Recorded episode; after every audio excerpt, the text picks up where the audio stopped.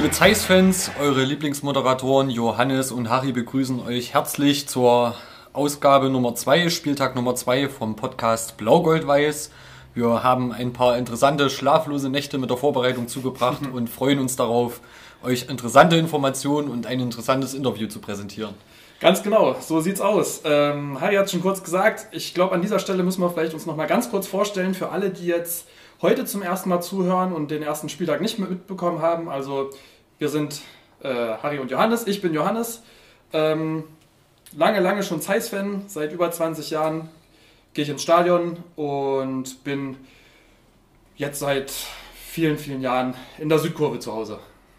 Ja, das kann ich eins zu eins auch von mir sagen. Es trifft auf mich ganz genauso zu. Ich bin Harry und äh, ihr habt uns letzte Woche schon gehört. Deswegen wollen wir uns jetzt gar nicht weiter mit uns selbst beschäftigen, sondern steigen mal direkt in die inhaltliche Themenvorstellung ein. Genau, und zwar wollten wir uns mal ein bisschen mit dem ersten Spieltag auseinandersetzen. Wir haben euch ja gebeten, uns Feedback zukommen zu lassen zum ersten Spieltag. Ähm, darauf gehen wir gleich ein. Ähm, ganz kurz unser persönlicher Eindruck vom ersten Spieltag. Meiner war dass es im Nachhinein sehr gelungen war, während wir die Aufnahme gemacht haben. Ähm, war ich persönlich natürlich sehr aufgeregt, weil es einfach was ganz Neues war, ein ganz neues Projekt gewesen ist und ähm, ich mir da logischerweise im Vorfeld viele Gedanken gemacht habe, äh, ob das alles klappt und wie das wird. Und wenn ich jetzt so im Nachhinein auf das Ergebnis zurückblicke, also bin ich sehr, sehr, sehr zufrieden und das, glaube ich, hat man auch dann oder haben wir dann auch an den Feedbacks, äh, die dann von euch kamen, gemerkt? Also ich bin auch äh, sehr zufrieden mit dem Ergebnis, war natürlich auch ziemlich aufgeregt vorher. Ich habe ja auch sowas noch nie gemacht, auch nichts Vergleichbares und äh, bin einfach froh, dass wir so gut und äh, ich denke auch charmant durch die erste Ausgabe durchgekommen sind. Bin auch sehr erfreut, dass sehr, sehr viele positive Nachrichten uns erreicht haben im Nachgang und ja, Feedback-Mails ist ein gutes Stichwort. Das war tatsächlich sehr breit und äh, Johannes, gib uns doch mal einen Auszug, was uns da so erreicht hat. Genau, ähm, da hat uns einiges erreicht und was mich persönlich und auch alle anderen in der Redaktion sehr gefreut hat, war, ähm, dass die Mails nicht nur von Leuten kamen, die wir jetzt kannten, sondern dass da auch viele unbekannte, also uns persönlich unbekannte Zeiss-Fans darunter gewesen sind, die sich gemeldet haben, die sich gefreut haben, dass es diesen Podcast gibt das war auch so der erste und größte Punkt von den Feedbacks. Ich fasse das jetzt mal zusammen ein bisschen, dass quasi einfach gesagt wurde, es ist schön, dass es den Podcast gibt, dass es was war, was in der äh, FCC-Landschaft bisher gefehlt hat und dass wir da quasi eine Lücke geschlossen haben, von der sich die Leute auch tatsächlich gewünscht haben, dass sie geschlossen wird. Ähm, eine Aussage war zum Beispiel, ich lese es einfach mal ganz kurz vor, zu Beginn muss ich sagen, dass ein FCC-Podcast das ist, was lang gefehlt hat. Oder auch wurde gesagt, ähm, mit großer Freude habe ich vom neuen Podcast gehört und ich finde es sehr gut, dass ihr diese Lücke beim FCC schließt. Ähm, ja, also das ist ein Lob, glaube ich, das nehmen wir auch einfach mal so an. Freut uns sehr, dass es so positiv angekommen ist. Äh, ein zweiter Aspekt, der bei euren Feedback-Mails sehr wichtig gewesen ist, war, ähm, dass verschiedene Leute angesprochen haben, ob wir unseren Podcast nicht auch auf unterschiedlichen Plattformen, also nicht nur auf Spotify oder auf unserem Blog anbieten können, sondern beispielsweise auch bei Google Podcasts. Ähm, dann wurde auch gefragt, ob wir vielleicht einen Twitter-Account machen können oder auch bei Apple Podcasts vertreten sein wollen.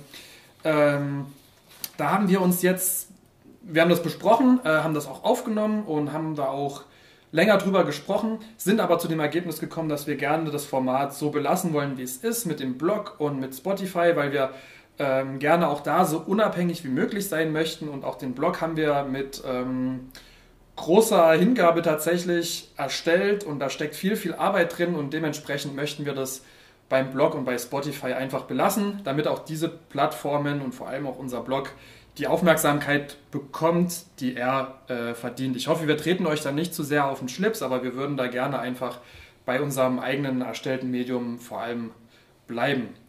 Genau, und ein dritter Punkt war, auch das hat uns sehr gefreut, dass unterschiedliche Leute verschiedene Inhalte vorgeschlagen haben, die wir mal aufgreifen können und sollten. Da war unter anderem dabei ein Verweis auf die, äh, das Thema Pyrotechnik im Stadion, also quasi, dass man ein bisschen mehr auf Sichtweisen aus der Fanszene eingeht. Das wird wahrscheinlich perspektivisch mal angesprochen, aber halt dann, wenn es passt, weil wir uns immer noch als ähm, FCC-Podcast verstehen und da vor allem äh, jetzt nicht, das haben wir ja auch im ersten Spieltag ausführlich gesagt, für irgendwelche ähm, Gruppen oder für den Verein an sich sprechen, sondern als Zeiss-Fans, die gerne breit gefächert berichten möchten. Ähm, genau, und ein Punkt aber, den wir heute auch aufgreifen werden und der auch sehr, was uns sehr gefreut hat, dass es kam, war, dass das Frauenteam gar nicht erwähnt wurde im ersten Spieltag. Und ich verrate jetzt nicht zu viel, aber so viel sei schon mal gesagt. Da gehen wir nachher dann etwas detaillierter drauf ein, weil es aktuell die einzige, das einzige FCC-Team im Spielbetrieb. Ja, äh, natürlich erwarten euch auch noch weitere interessante Themen heute. Äh, in der ersten Halbzeit, ihr kennt den Aufbau, erste Halbzeit äh, unterhalte ich mich ein bisschen mit meinem Kompagnon Johannes. Zweite Halbzeit haben wir einen interessanten Interviewgast. Und das ist heute kein geringerer als Andreas Kuhn, der Geschäftsführer der Betreibergesellschaft. Und unser Schwerpunkt der Ausgabe, ihr habt es vielleicht im Ankündigungstext äh, schon gelesen, ist heute das ganze Thema Stadionneubau. Ich glaube, das ist was, was jeden von uns und von euch interessiert und wir könnten die Fragen am besten dem stellen, der sich da am meisten mit auskennt und der am tiefsten in der Thematik drinsteckt.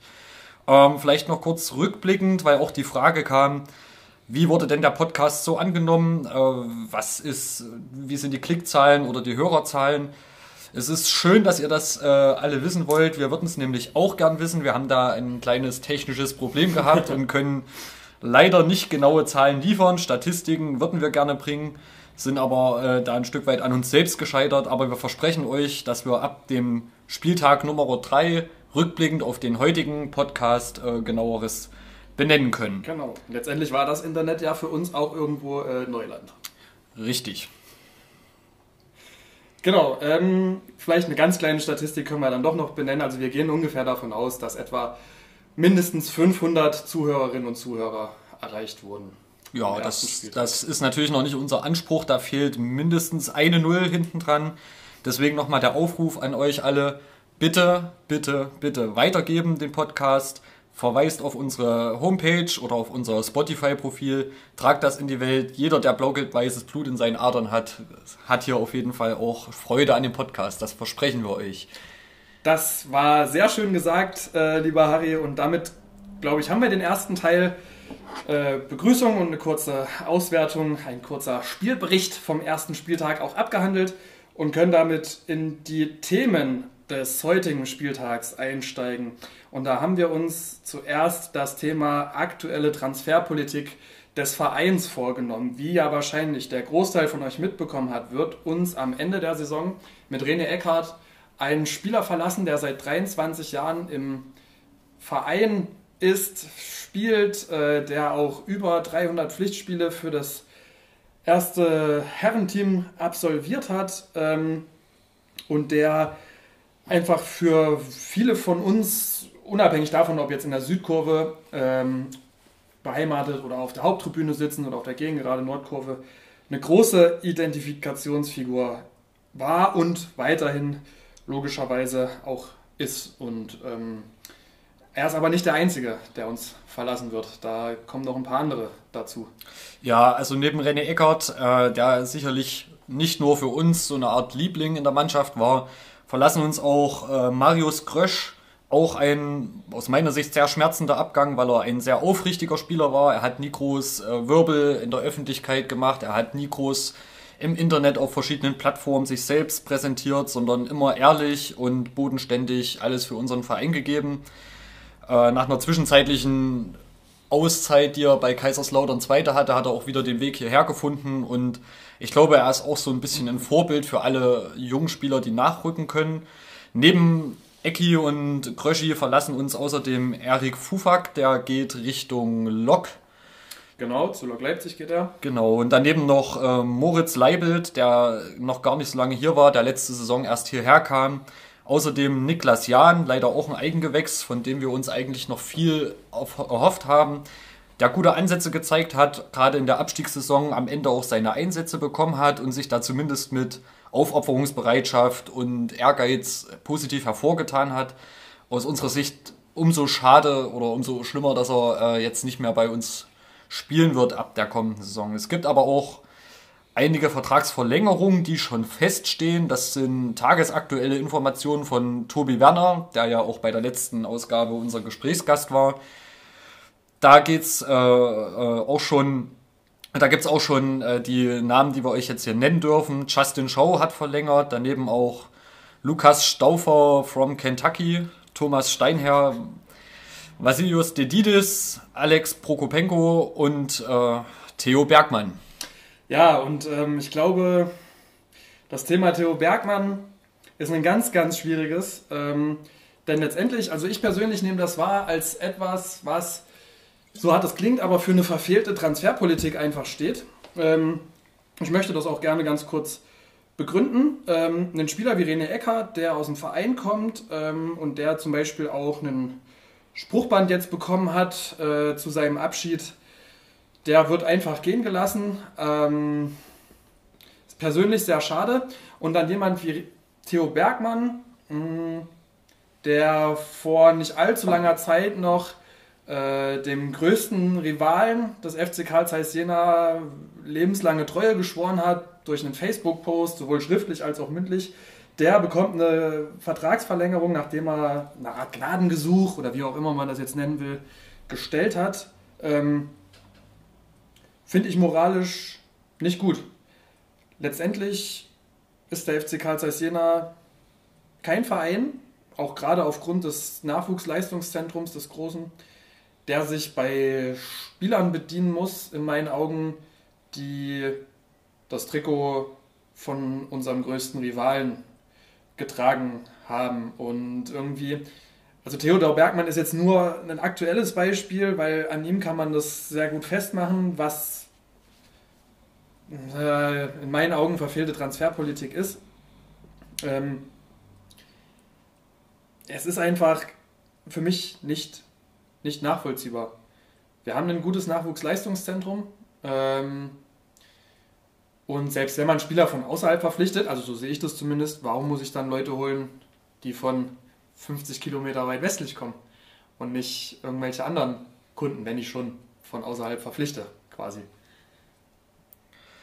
Ja, ich denke, das werden viele von uns zu sehen und äh, umso schmerzhafter ist natürlich, also vor dieser Personalie Bergmann, dann den Vergleich zu Ecki zu sehen, der uns eben so lange treu war und äh, ich kann vielleicht auch schon mal ankündigen, in der Halbzeitpause hat Ecki auch die Gelegenheit genutzt, auf eine Frage aus unserer Hörerschaft äh, selber Stellung zu nehmen. Hört euch das einfach später an. Du hast jetzt gerade eben unser Nachwuchsleistungszentrum angesprochen und da gibt es auch ein paar positive Botschaften. Aus der U19 werden nämlich ein paar Spieler in die erste Mannschaft hochrutschen und äh, sich dort auch im Training beweisen können, was wir sehr begrüßen. Die Namen, die ihr euch da schon mal hinter die Ohren schreiben könnt, sind Patrick Scheder, Philipp Schmitz, Felix Reder und Kevin Kratsch. Des Weiteren gibt es auch nach aktuellem Stand äh, laufende Vertragsverlängerungsverhandlungen mit den Spielern Dennis Lama, Maximilian Österhellweg und Pascal Verkamp. Und ich glaube, wir sind uns einig, gerade die letzten beiden wären so ziemliche Wunschverlängerungen, weil das gerade in der Offensive, wir haben es im letzten Podcast schon angesprochen, eigentlich die Leistungsträger waren, die uns in so einer Selbstfindungsphase eines jungen Teams äh, dazu geholfen haben, letztendlich auf Platz 4 zu landen. So viel also zur aktuellen Transferpolitik, zum aktuellen Stand. Zu Theodor Bergmann, ich muss kurz einhaken, würde ich gerne noch ein was sagen. Ähm, nämlich diese Dual, also diesen Dualismus zwischen der vermeintlich sportlichen Qualität, mit dem seine Vertragsverlängerung immer ähm, gerechtfertigt wurde, jetzt auch öffentlich gerechtfertigt wurde, und der Frage nach moralischen Werten oder nach der Moral einfach, die dahinter steckt. Da kann man beispielsweise verweisen auf das Leitbild unseres Vereins, in dem sich der FC Karl Zeiss Jena quasi dazu bekennt, aufgrund seiner eingeschränkten Möglichkeiten im finanziellen Bereich ein Ausbildungsverein zu sein ähm, und die Aufgabe zu haben, Spieler selbst auszubilden, um konkurrenzfähig sein zu können. Theodor Bergmann ist ein gutes Beispiel dafür, für einen Spieler, der nicht selbst ausgebildet wurde und viel schlimmer noch, der beim größten sportlichen Rivalen ausgebildet wurde. Ähm, und wenn man dann irgendwie sich sagt, man arbeitet konsequent nachwuchsorientiert mit dem Ziel einer nachhaltigen Stärkung des Nachwuchsleistungszentrums, Lässt dann aber ähm, Leute wie Ecki beispielsweise gehen oder auch mit Jahren jetzt jemanden aus der eigenen Jugend. Puh, also ich. würde da einfach auch gerne mal den Ball an euch, liebe Zuhörerinnen und Zuhörer, weitergeben, nämlich wie mit der Frage danach, wie ihr das eigentlich seht. Also quasi dieses Gegenüberstehen von äh, einerseits Werten und Moral äh, und Punkten, die sich der FC Karl Jena selbst auferlegt hat und einer sportlichen Qualität. Also wonach würdet ihr gehen? Was wäre euch wichtiger? Das ist vielleicht eine kleine Anregung für die Halbzeit. Ist es euch wichtiger, dass wir sportlich erfolgreich spielen oder dass wir als Verein für was Bestimmtes stehen? Meine Meinung ist klar, ich möchte als Verein für was Bestimmtes stehen. Ich kann mir aber auch durchaus vorstellen, dass es Leute gibt, unter euch auch gibt, die das anders sehen. Lasst es uns wissen. Das noch dazu und damit übergebe ich das Wort nochmal an Harry. Sorry, ich habe dich gerade unterbrochen. Ja, ist in Ordnung. Du musst Werbung für dich selbst in deiner Funktion als Vorsitzender des Ethikrates machen. Und, Ganz genau so ist es. Äh, das äh, ist natürlich gleich äh, ein richtiger Aufruf gewesen. Solche Themen wie Transferpolitik, das ist eben äh, auch dadurch gekennzeichnet, dass jeder ein bisschen anders drüber denkt. Und das ist natürlich ein perfekter Anreiz für euch, Halbzeitfragen zu stellen. Das Prinzip haben wir beim letzten Mal erklärt, werden es euch heute auch nochmal kurz erklären oder auch äh, Feedback-Mails äh, zu verfassen, indem man dieses Thema mit aufgreift, äh, unsere Meinung vielleicht auch mal in Frage stellt, weil wir auch beim letzten Mal ganz aufrichtig angekündigt haben, dass wir nicht beanspruchen, dass wir für alle sprechen, sondern wir sprechen nur für uns beide und ja, wenn wir aus eurer Sicht Mist erzählen, dann lasst uns das einfach wissen. Letztendlich äh, war es das soweit äh, zu den zu den äh, Bewegungen in unserer Kaderzusammenstellung. Unterm Strich haben wir also 15 Spieler äh, für die neue Saison schon unter Vertrag. Und uns wurde von Tobi Werner auch angekündigt, dass in den nächsten 14 Tagen sicherlich einiges Neues zu vermelden ist zum Thema Verlängerung, aber natürlich auch zum Thema Neuzugänge. Und wir bleiben da auf jeden Fall am Ball und versprechen euch jetzt schon im Spieltag 3 nochmal genauer drauf zu gucken und euch alle News nochmal zu präsentieren sollten wir langsam mal auf sportliche Themen, auch wenn sie natürlich äh, jetzt gerade sehr kurz kommen, weil die Liga, wie ihr wisst, nicht fortgeführt wird, haben wir noch das Thema Landespokalfinale und wollen euch da auch noch ein paar Infos auf die Hand liefern. Genau, ähm, zum Landespokalfinale sei vielleicht kurz vorher gesagt, ähm, unser Verein bereitet sich aktuell gerade sportlich auf dieses Landespokalfinale vor. Das findet allerdings alles unter Ausschluss der Öffentlichkeit statt. Ähm, so hat es jetzt beispielsweise ein erstes Testspiel wiedergegeben, was auch nur äh, mehr oder weniger inoffiziell angekündigt wurde, nämlich gegen die Spielvereinigung Bayreuth. Es ist ein Unentschieden in letzter Sekunde rausgekommen. Wir haben geführt, haben dann anscheinend noch ein Gegentor gekriegt, kurz vor Schluss. Ähm, wie viel man darauf geben kann, keine Ahnung, schwer zu bewerten. Gesehen hat es niemand. Ähm, es folgen übrigens noch ein paar Testspiele jetzt, als, eben als Vorbereitung auf das gleich angesprochene Landespokalfinale. So spielen wir am 8. Mai, also am Samstag, äh, gegen den TSV Havelse, aktuell einer der Kandidaten um den Aufstieg in der Regionalliga Nord. Und dann sowohl am 15. als auch am 22. Mai gegen Mannschaften, die noch niemand kennt. Also wahrscheinlich der Verein, äh, die Vereinsgremien auch selber noch nicht. Genau, was wir allerdings wissen, ist, dass am 29. Mai ähm, das Landespokalfinale stattfinden soll. Und da wurde jetzt eine Lösung gefunden, die auf jeden Fall diskutiert werden muss. Ähm, es wurde, das habt ihr bestimmt auch mitbekommen, vom TFV festgelegt, dass der FC Karl Jena und der ZFC Meuselwitz den Platz im Finale einnehmen werden und dort den Sieger ausspielen werden. Das ist auf jeden Fall eine ja, Lösung, die unter den Umständen nachzuvollziehen ist, die auch von einem Großteil der an den Videokonferenzen teilnehmenden Vereine äh, zugestimmt wurde. Also die ähm, entscheidende Videokonferenz, die es beim TFV da gegeben hat, die fand am 13. April statt. Da haben 27 Vereine teilgenommen von den 32, die noch dabei waren, von denen wiederum 24 Vereine ähm, dem Vorschlag des Spielausschusses zugestimmt haben. Ähm, drei Vereine haben diesen Vorschlag dass Meuselwitz und Jena gegeneinander spielen sollen, allerdings abgelehnt. Und da wird auch jetzt am 4. Mai ähm, noch vor dem Sportgericht des Thüringer Fußballverbandes der Einspruch vom RWE verhandelt, ähm, gemeinsam mit dem Einspruch des FC an der Fahner Höhe gegen eben diese Finalansetzung. Und jetzt möchten wir ganz kurz, oder möchte ich zumindest mal ganz kurz begründen, warum das eigentlich alles auch moralisch durchaus fragwürdig ist, was da passiert. Es waren noch 32 Vereine ähm, dabei. Der Pokal wurde unterbrochen Also hätte eigentlich am 14. November fortgesetzt werden sollen, wurde unterbrochen.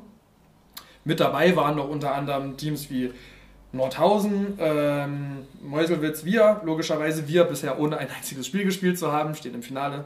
Ähm, aber auch Chemikala war noch mit drin, Schleiz, Einheit Rudolstadt, Niederpöllnitz, Blau-Weiß Neustadt oder Moosbach, um jetzt mal einfach ein paar unterklassige Kandidaten zu nennen, ähm, die aber alle jetzt quasi nicht mehr spielen. Und die Begründung, warum die Vereine der ganzen Sache zugestimmt haben, dass Jena und Meuselwitz sich im Pokalfinale gegenüberstehen, ist, dass ausgehandelt wurde, dass jeder Verein ähm, vom FC Karl Zeiss Jena und vom ZFC Meuselwitz ähm, einen finanziellen Anteil von 2000 Euro Entschädigung quasi bekommt. Wenn man das zusammenrechnet und man sagt, das betrifft jetzt 30 Vereine, kommt man ungefähr bei 60.000 Euro raus. Das ist zumindest das, was der TFV vorgerechnet hat. Ähm, allein eine Teilnahme an der ersten DFB-Pokalrunde war aber in der Saison 2019-2020 175.000 Euro wert. Zieht man da diese Einnahmen ab, ähm, bleibt man immer noch bei einem sechsstelligen Betrag für den DFB-Pokalteilnehmer hängen.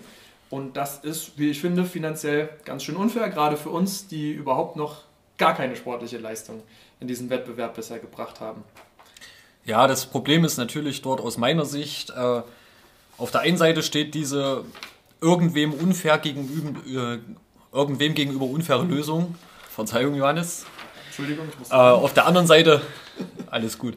Auf der anderen Seite ist natürlich auch die Frage nach Alternativen. Letztendlich sind wir als Teilnehmer am Thüringen-Pokal genauso wie alle anderen Vereine im Amateur- und Profibereich irgendwo in diesen Fängen des Fußballsystems gefangen und es gibt eigentlich keine faire Lösung. Also ein Komplettabbruch ist eigentlich genauso wenig die Alternative wie eine vollständige Auslosung äh, des Finalspiels oder gar des Siegers, zumindest aus meiner Sicht. Es ist einfach in dem Fall getreu dem Motto entschieden worden, irgendeinen Tod muss man sterben.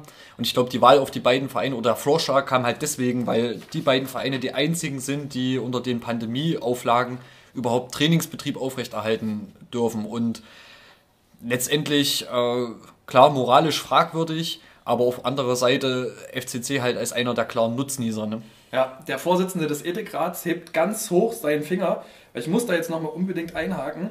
Ähm, warum sagt man nicht als TFV beispielsweise mal, man möchte ein Zeichen setzen und schickt halt nächstes Jahr gar keinen Teilnehmer im Thüringen-Pokal?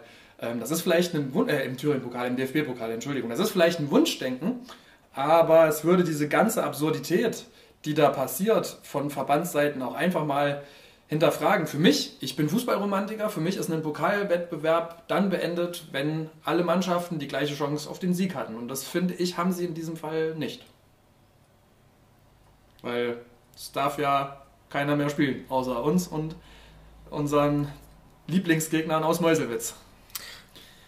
Ja, sicherlich, ja. Also wie gesagt, es ist das ist natürlich eine, eine Extremvariante, die man dann gehen könnte und sagt, okay, der TV nominiert keinen oder ermittelt keinen DFB-Pokal-Teilnehmer. Auf der anderen Seite bin ich mir sicher, dass dann gerade die zwei Regionalligisten, also Meuselwitz und wir, wahrscheinlich auch genug Lobby und genug Druck aufgebaut haben als höchstklassige mhm. thüringische Vereine und gesagt haben, ey, so haben wir eine Restchance, können den DFB-Pokal und wir machen da ja auch Werbung für den Thüringer Fußball und da war man sicherlich dann irgendwo auf einer Linie und hat halt einfach gesagt, okay, dann gehen wir diesen Weg. Also ich glaube nicht, dass in der Entscheidungsfindung irgendein Verein von diesen beiden Finalisten, auch unserer auf jeden Fall nicht in irgendeiner Form kritisch gegenüber war, weil man letztendlich profitiert und so quasi diese Runde geschenkt, diese DFB-Pokalrunde und das damit verbundene Geld und die damit verbundene Aufmerksamkeit geschenkt bekommt.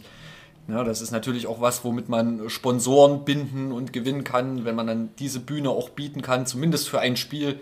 Und ja, aber na klar, da überwiegen natürlich wirtschaftliche Interessen. Genau, und das ist ja auch was, was beim TV ähm, der, einer der Verantwortlichen gesagt hat. Ähm, der TV-Spielobmann Sven Menzel, der hat gesagt, es sei alles eine Frage des Images und der Finanzen, also quasi was du jetzt zusammengefasst hast.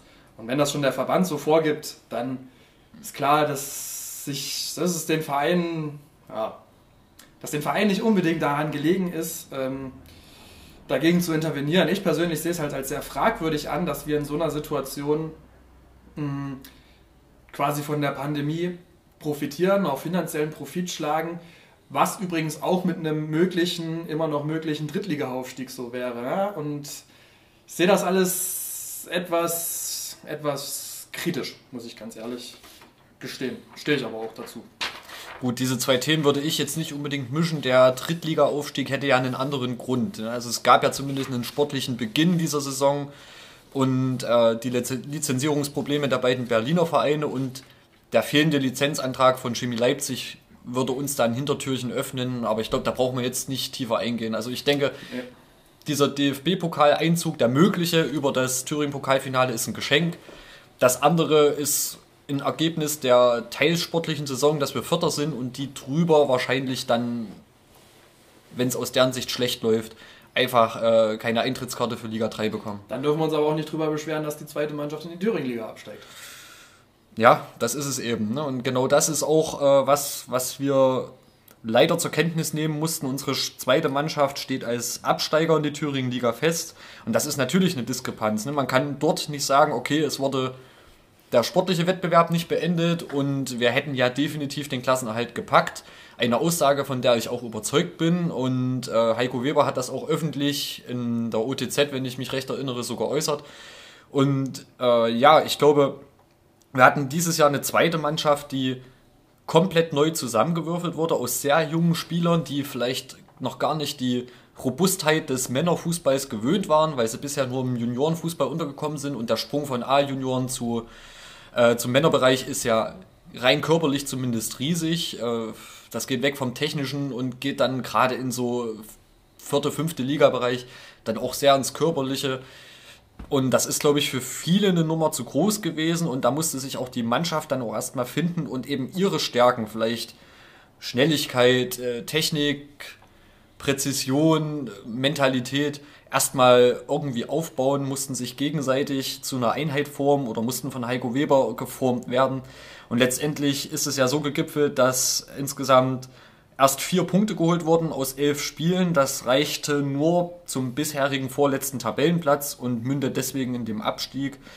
Äh, wenn man sich da mal den Kader anschaut, wer da mitgespielt hat, das sind viele Namen, die auch uns als äh, Redaktionsmitgliedern nicht so geläufig sind. Klar haben immer mal Kurzeinsätze oder Einzelspiele auch Vertreter der ersten Mannschaft dort äh, geleistet, aber wie gesagt, das sei halt Jean Düsel, der hat zweimal dort äh, gespielt, Dedides hat einmal gespielt, Niklas Fiedler hat einmal gespielt und die Dauerbrenner waren dann äh, Namen wie Robert Winkler, Jago Häuplein oder Maximilian Müller.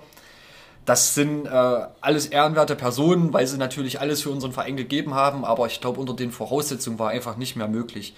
Natürlich schmerzt dieser Abstieg in die Thüringen-Liga trotzdem und äh, es kann dort nur eine Perspektive geben und das ist der sofortige Wiederaufstieg in die Liga 5, in die Oberliga. Das bedeutet, einfach diesen Sprung zwischen zweiter und erster Mannschaft so klein wie möglich zu halten. Und ich sage das eigentlich auch ohne schlechtes Gewissen, dass unsere zweite Mannschaft in die Oberliga muss. Klar stören wir uns in der dritten und vierten Liga über Zweitvertretungen von Bundesligisten oder von Zweitligisten. Allerdings hat das hier einen, einen ganz anderen Charakter. Also in der Oberliga nimmt eine Zweitvertretung keiner ambitionierten Traditionsmannschaft irgendeinen Startplatz weg, das ist äh, dort tatsächlich eine rein sportliche Funktion, wie gesagt, Heranführen von A-Junioren, die körperlich, körperlich vielleicht noch nicht den Anschluss schaffen würden an den Männerfußball, um dann vielleicht ein, zwei Saisons später den Sprung in die erste zu schaffen und dann genau diese Brücke aus unserer eigenen Nachwuchsabteilung in unsere eigene Profimannschaft zu schaffen. Ja, und äh, in der Thüringen-Liga ist, glaube ich, das kann nicht der Anspruch sein, unserer vorherigen A-Junioren, die auf Regionalliga oder hoffentlich bald wieder Bundesliga-Niveau spielen, da, äh, sage ich mal, auf sechst, sechstklassigem Niveau äh, sich die Beine kaputt treten zu lassen, sondern das muss sofort wieder hochgehen und das ist, wie gesagt, das absolute Bindeglied und das absolute Sprungbrett für unseren eigenen Nachwuchs in die Männermannschaft. Und vorhin, Johannes hat es euch auch aus der Satzung zitiert, äh, aus dem Leitbild zitiert, genau das ist das, was wir wollen und das erspart uns, glaube ich, auch oder den sportlich Verantwortlichen viele graue Haare in unserer allgemeinen Transferpolitik. Also wenn wir das wieder schaffen, in die, die zweite, in die fünfte Liga zu holen, dann können wir, glaube ich, sehr zufrieden mit der Arbeit sein, die dort geleistet wird. Genau. Letztendlich wäre ja auch ein, also in Anführungsstrichen sportlicher Worst Case. Wir spielen dritte Liga, unsere zweite spielt sechste Liga versucht dann mal irgendwie Perspektivspieler einen Sprung von drei Spielklassen machen zu lassen. Das wäre jetzt nicht anders, wie wenn du sagst, du holst einen Thomas Steinherr aus unserem Verein raus und der soll dann mal nächste Woche bei Werder Bremen in der Bundesliga spielen. Letztendlich sind es drei Ligen, die dazwischen liegen. Recht schwierig. Genau, ein weiterer Punkt. Warum ähm, Werder Bremen? Ach, keine Ahnung, von mir aus auch. Naja, nee, nicht Bayer Leverkusen. Es sind eigentlich keine Bundesliga-Vereine sympathisch. Wahrscheinlich habe ich mich damit jetzt bei einigen Zuhörerinnen und Zuhörern in die Nesseln gesetzt, aber ich mag die Bundesliga einfach so an sich nicht. Ich weiß, oder würdest du beim, ich weiß nicht, würdest du in Hoffenheim spielen wollen? Nein. Ah, ich auch nicht. Na gut, ähm, worauf ich eigentlich, ich wollte eigentlich auf was ganz anderes eingehen, nämlich, ähm, ich finde persönlich die zweite Mannschaft, warum, also ein Punkt war, den Harry angesprochen hat, wir kennen oder kannten wenig Leute. Das mache ich auch daran fest, dass die zweite Mannschaft recht wenig im Fokus der Öffentlichkeit steht oder stand. Ähm, viel Wert immer auf die erste gelegt wurde und ich persönlich würde mir wünschen, dass sich das ändert. Und ein anderes Beispiel dafür sind die FCC-Frauen. Ich glaube, jetzt gerade ähm, nehmen die einen relativ großen Platz in den sozialen Medien des Vereins ein, aber das liegt auch nur daran, weil es das einzige Team ist mit dem FCC-Wappen auf dem Trikot, das aktuell im Spielbetrieb ähm, teilnimmt und auch sehr, sehr erfolgreich am Spielbetrieb teilnimmt. Selbst der MDR nimmt sich der Thematik übrigens an in den letzten Wochen und zeigt Richtig, Zusammenfassungen. Ähm, es gab Zusammenfassungen, es gab auch sogar schon Livestreams, ähm, was sehr, sehr interessant ist und wo wahrscheinlich auch deutlich mehr Leute ähm, daran interessiert gewesen sind als zuvor. Ähm, der aktuelle Tabellenstand unserer Frauen ist, sie sind Zweiter ähm, in der zweiten Bundesliga Nord hinterm FSV Gütersloh. Zehn Spieltage gab es bisher. Gütersloh hat 25 Punkte, wir haben 21 Punkte, danach kommt erstmal nichts, dann kommt irgendeine komische Konzernmannschaft, dann kommt Borussia Bocholt, die haben beide 14 Punkte. Ähm, es ist, läuft also wahrscheinlich in den letzten sechs Spieltagen der Saison auf einen Zweikampf hinaus um den Staffelsieg und damit um den Aufstieg in die erste Frauenbundesliga.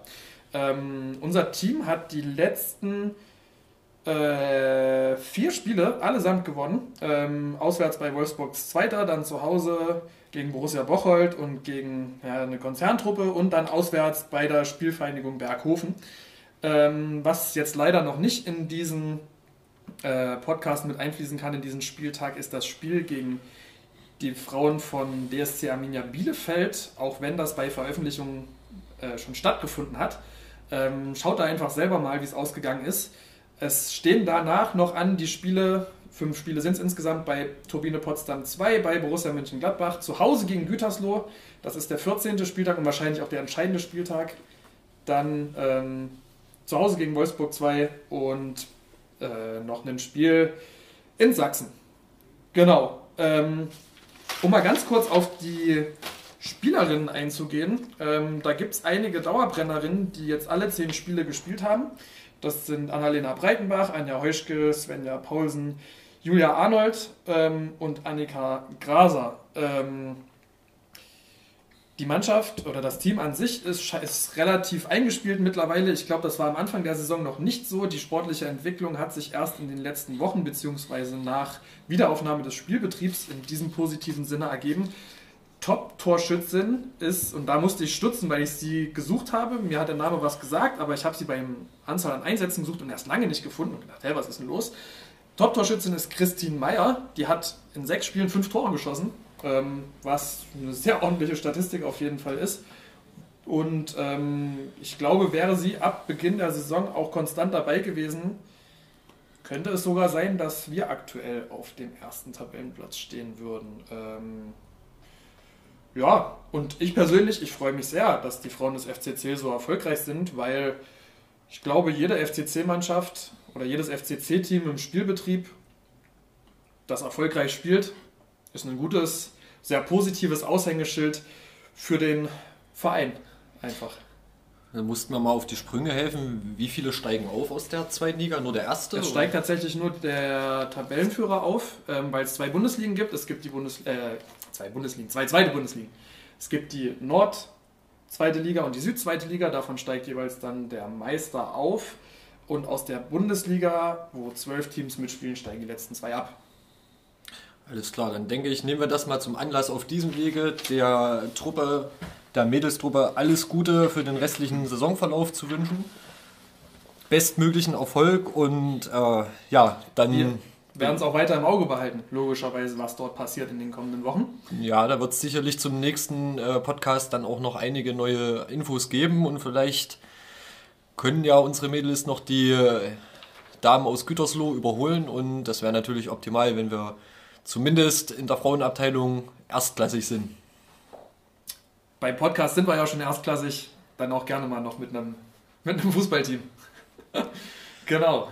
Danke für die warmen Worte für uns selbst ja. und ja, machen wir mal einen kurzen Sprung in ein ganz anderes Thema. Wir haben ja vorhin schon angekündigt, wer unser Gast in der zweiten Halbzeit sein wird, also Andreas Kuhn. Wir stellen ihn euch nachher nochmal kurz vor, den Geschäftsführer der Betreibergesellschaft. Wir nutzen vielleicht die letzten Minuten dieser ersten Halbzeit nochmal dafür, uns selbst ein bisschen warm zu spielen für diese zweite Halbzeit und für unser professionell zu führendes Interview. Johannes, wie stellst du dir eigentlich ein neues Stadion im Optimalfall vor? Ah, eine ganz, ganz, ganz, ganz interessante Frage. Wenn ich an optimale Stadien denke, dann denke ich eigentlich immer, verzeiht mir, aber an Fußballstadien in Argentinien. Das sind für mich so die klassischen Bilder von Fußballstadion. Ne? Die, viele von euch kennen die Bombonera von Boca Juniors. Ähm, steile Ränge, alles ist in Vereinsfarben gehalten. Auch außenrum um das Stadionumfeld ist alles in Vereinsfarben gehalten. Die Leute haben einen festen Ankerpunkt, ähm, zu dem sie alle zwei Wochen hingehen und es sollte möglichst vielen Interessen gerecht werden. Also es sollte Leuten, die jetzt einen Sitzplatz wollen, einen guten Sitzplatz bieten. Es sollte aber auch eine ordentliche Fankurve, einen ordentlichen Fanblock, die Möglichkeit geben, sich dort hinzustellen. Also mein optimales Stadion hat steile Ränge, ist komplett in Vereinsfarben gestrichen und gehalten, außen sowie innen. Macht keinen allzu sterilen Charakter, also ich hätte jetzt auch kein, nicht gerne ein Stadion, was komplett außen verglast ist, Ne? Also ein optimales Stadion sieht für mich nicht aus wie eine Bundesliga-Arena, beispielsweise vom FC Augsburg. Das finde ich immer so ein, oder vom VfL Wolfsburg, das finde ich immer so abschreckende Beispiele, muss ich ganz ehrlich sagen. Ähm, ja, ich könnte mich mit der Bombonera anfreunden, wenn die im Paradies stehen würde, tatsächlich. Vielleicht noch überdacht, das wäre cool. Da muss ich dir trotzdem auf die Finger klopfen. Es gab schon vor Jahren mal einen Kampf um die Standortwahl und da hat man massiv dafür gekämpft, nicht nach Lobeda ziehen zu müssen. Wenn du jetzt nach Argentinien umziehen willst, dann wäre das natürlich der absolute Genickbruch für Dauerkarteninhaber. Aber äh, gut, dein Fernweh begründet wahrscheinlich dein, dein Ausschweifen nach Argentinien. Ist in Ordnung.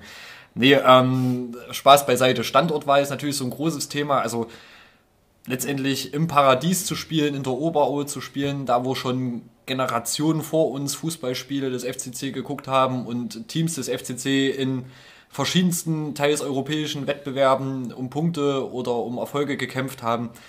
Das ist einfach eine Tradition, die muss fortgeschrieben werden und deswegen ist es für mich eine der größten Errungenschaften der letzten Jahre, die aus der Fanbasis äh, in Zusammenarbeit mit dem Verein heraus erzielt wurde, nämlich einfach diesen Standort ans Abbesportfeld zu erhalten. Wieder allen Skeptikern und Kritikern oder Behörden, die eben aus verkehrstechnischen Gründen, also logistischen Gründen oder aus Umweltschutzgründen den Standort in Frage gestellt haben, ist es uns eben in einem Kraftakt mit einer, damals, du erinnerst dich bestimmt, du warst ja auch dabei, mit einer Wahnsinnsdemo bei schlechtesten Witterungsbedingungen. Es waren Witterungsbedingungen wie in Grönland auf jeden Fall. Ja, das ist uns aber einfach äh, gelungen, den Standort zu verteidigen und da können wir auch echt mal alle Zeiss-Fans, alle Vereinsmitglieder, auch die Offiziellen, die damals unterstützt haben, sich selbst auf die Schulter klopfen und sagen, da haben wir wirklich mal einen richtigen Kampf gewonnen und jetzt sind wir einfach froh, dass wir diesen Standort halten. Schauen, denke ich, beide stellvertretend für alle Zeiss-Fans sehr, sehr, sehr, sehr gespannt auf die kommenden Jahre. Die Fertigstellung in zwei Jahren äh, geplant, ob das so kommt, ich weiß nicht, da wird Andreas Kuhn sicherlich noch ein paar interessantere Details für uns übrig haben, ein bisschen was zum Bauablauf sagen, aber wir wollen jetzt nicht zu sehr vorweggreifen. Freut, euch, freut euch einfach auf unsere journalistisch wertvollen Fragen, die nachher kommen. Äh, ja, so ein optimales Stadion, du hast es gerade für dich beschrieben. Ich kann mich äh, dem eigentlich nur anschließen. Nicht zu steril, zentrale Lage, das macht unglaublich viel aus, das hat unglaublich viel Charme sage ich mal, auch so ein bisschen gemeinschaftsfördernd ist wichtig, also nicht zu krass in irgendwelche kleinen Sektoren unterteilt. Das muss so ein bisschen soziales Miteinander möglich sein, vor dem Spiel, auch nach dem Spiel. Eigentlich das, was wir jetzt sehr schätzen am Stadion, was diese weichen Faktoren ist, so dieses emotionale Vor- und nach dem Spiel, das muss bestmöglich erhalten bleiben, um, um eben nicht so einen, so einen kühlen, außerhalb des Stadtgrenzen liegenden Bundesliga-Standort wie Augsburg oder andere Beispiele zu haben. Letztendlich ist das für mich auch, deswegen sprach ich auch vorhin von der Bombonera, eine mit absolute Grundvoraussetzung, dass es halt ermöglicht, also dass der Ort, an dem das Stadion liegt, äh, ermöglicht, dass Menschen zusammenkommen. Und bei uns ist es halt einfach das Paradies so. Da kommst du zusammen, du hattest äh, jetzt immer außenrum mit dem Fanprojekt und so Treffpunkte, wo du dich treffen konntest, wo du mit anderen Size-Fans ins Gespräch kommen konntest. Es hat eine zentrale Lage, unser Stadion hat eine super zentrale Lage. Du kannst von der Stadt aus völlig problemlos hinlaufen und es hat einfach Charme. Und ähm, ich finde Stadien, die wirklich außerhalb von Städten liegen, sehr abschreckend. Bei unserem Stadion kommt noch hinzu, wir, unser Verein bzw. Ähm, unser Club spielt dort jetzt seit fast 100 Jahren. Das ist auch einfach ein Markenzeichen, einen Stellenwert. Ähm, nach innen und nach außen, den man sich bewahren sollte.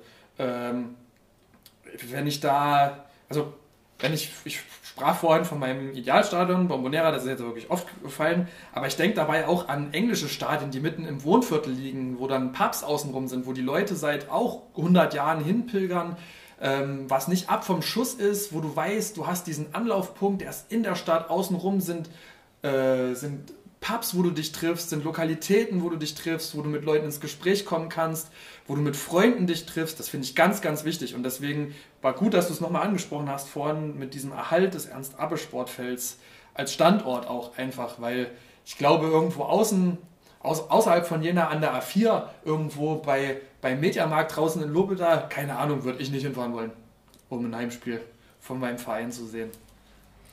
Ja, ich würde sagen, wir sehen beide sehr erschöpft aus. Wir nehmen das mal als emotionales Schlusswort für die erste Halbzeit. Freuen uns, äh, euch gleich interessante Antworten auf interessante Halbzeitfragen äh, präsentieren zu können und sehen uns nach der kurzen Verschnaufpause wieder zum Interview mit Andreas Kuhn. Bis gleich.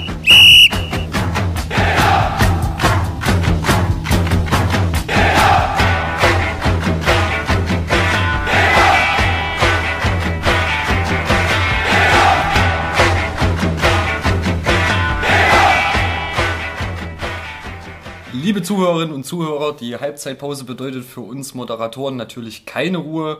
Wir möchten euch noch einen kleinen Nachtrag liefern. Äh, in der ersten Halbzeit haben wir davon gesprochen, dass wir das Testspiel gegen Bayreuth bestritten haben. Es endete unentschieden und jetzt können wir euch auch vermelden, es endete 2 zu 2. Nun zur tatsächlichen Halbzeitpause. Das Prinzip haben wir euch im Spieltag 1 schon ausführlich erklärt. Ihr könnt uns Fragen schicken und wir versuchen die Antworten von demjenigen, dem ihr die Frage stellt, einzuholen. Da habt ihr schon fleißig mitgemacht und wir wollen uns jetzt diesen Fragen widmen. Die erste davon kam von Marcel aus der Nähe von Bad Blankenburg und richtete sich an niemand Geringeren als Manuel Endres, der die gegnerischen Verteidiger wie ein Killerwall das Fürchten lehrte. Hört euch einfach mal die Sprachnachricht von unserem Freund Marcel an, die wir aus Jugendschutzgründen etwas einschneiden mussten. Und ja, gebt euch die Antwort von Manuel Endres. Moin Harry, sag mal, ich kann dich doch das äh, sicherlich auch so fragen. Äh, meine Frage für die Halbzeit ist, äh, ihr sollt mal meinen alten Lieblingsspieler und Kumpel Manuel Endres fragen, was der eigentlich den ganzen Tag so macht. Angeblich ist er ja Fahrschullehrer in Bayern. Und wenn er einen schon mal mit ihm quatscht, dann fragt er mal, ob er den FCC noch verfolgt. Wenn ja, wie sehr. Und wenn wir alle wieder ins Stadion können, und dann geht er mit uns schön mal ins Stadion. Ja, lieber Marcel, liebe FCC-Fans, hier meldet sich Manuel Endres aus dem wunderschönen Würzburg. Du wolltest wissen, was ich so nach der Karriere beim Karl Zeiss Jena gemacht habe. Letztendlich war ich eineinhalb Jahre noch beim Hallischen FC. Danach habe ich meine Karriere als ähm, aktiver Fußballer beendet, bin zurück nach Würzburg, war dort ein paar Jahre Spielertrainer, bis ich bei Kickers Würzburg gelandet bin. Dort ein Jahr Co-Trainer der ersten Mannschaft, vier Jahre U17-Trainer. Mit der Geburt meiner Tochter Sophie habe ich ähm, das Kapitel Fußball an den Nagel gehängt. Ja, bin verheiratet und ähm, habe die Fahrschule meines Vaters vor zehn Jahren übernommen. Mittlerweile schon zwei Angestellte. Ähm, bin da auch super glücklich mit. Euch wünsche ich den baldigen Aufstieg in die dritte Liga, dass ihr wieder da spielt, wo ihr mindestens hingehört, wenn nicht sogar höher. Also Grüße aus Würzburg, haltet, haltet die Ohren steif. Wir sehen uns. Ciao, ciao. So, und es kam noch eine zweite äh, Frage rein von dem Florian aus Naumburg. Er hat sie uns per Mail gestellt und die adressiert sich an René Eckert. Die Frage drehte sich sinngemäß darum, wie es für Ecki jetzt weitergeht, ob er konkret äh, ein Angebot des Vereins für eine Weiterbeschäftigung vorliegen hat oder wie er sich seine Zukunft jetzt vorstellen kann. Ecki hat uns emotional und ausführlich geantwortet und auch das wollen wir euch nicht vorenthalten, deswegen hört es euch auch an. Ja, hi Leute. Ähm, ihr habt ja das Interesse geäußert, dass ich in eurem Podcast zu Wort komme, um da die Fragen von Florian zu beantworten. Das werde ich mal auf diese Art und Weise tun. Ähm, zunächst, ähm, ja, ist die Frage, ob ich noch weiterhin Fußball spielen will oder angreifen will. Ähm, was ich mit Ja beantworten will. Fußball ähm, bedeutet mir nach wie vor sehr viel. Ich will Spaß haben, ich will Erfolg haben und bin noch nicht in dem Alter, wo ich selbst sage, ähm, das, das war's. Und wollte mir ungern mein Karriereende so ein bisschen in den Mund legen. Von daher ähm, ja, will ich weiterhin Fußball spielen. Und ja, will ich äh, euch auch kurz die Möglichkeit äh, geben, da so ein bisschen reinzuhorchen, wie der aktuelle Stand ist. Ähm, es gibt einige Angebote oder Vereine, die Interesse haben, ähm, die großes Interesse haben, die äh, ja vielleicht auf eine andere Art und Weise auch versuchen, an mich ranzukommen. Ähm, deswegen werde ich mir da viel anhören, auch in den nächsten Tagen noch. Ähm, natürlich will ich ja angreifen, so hoch wie möglich. Und natürlich gibt es auch das ein oder andere Angebot, ähm, was mit viel Bier zusammenhängt, was ich aber aktuell ähm, leider noch nicht annehmen kann, aber vielleicht in ein paar Jahren mal in Erwägung ziehen würde. Ähm, von daher kann und will ich auch gar nicht ähm, genau sagen, um welche Vereine es sich da handelt, ähm, was es da für Optionen gibt, ähm, weil ich das selber erstmal alles so ein bisschen selektieren muss und da auch noch keine Entscheidung treffen könnte oder treffen will. Aber damit ihr da Bescheid wisst, ähm, ich will auf jeden Fall noch Fußball spielen, ähm, habe mein ganzes Leben damit verbracht und will irgendwann mal sagen können, so ist der Zeitpunkt ist gekommen, die Fußballschuhe an Nagel zu hängen, aber aktuell ist das noch nicht der Fall. Ich fühle mich körperlich ziemlich gut, auch wenn natürlich die Saison, die aktuelle, schwierig war, man nicht so wirklich einen Rhythmus bekommen hat und jetzt auch länger schon kein Pflichtspiel mehr bestritten hat. Von daher versuche ich jetzt erstmal wieder fit zu werden, gesund zu werden, um auch das ja, letzte Spiel, das äh, Pokalfinale bestreiten zu können, um da einen guten, guten Abschluss zu haben. Ähm, mit dem Jobangebot für Carl Zeiss Jena ist die nächste Frage. Ja, ähm, das, das habe ich abgelehnt während des Gesprächs schon.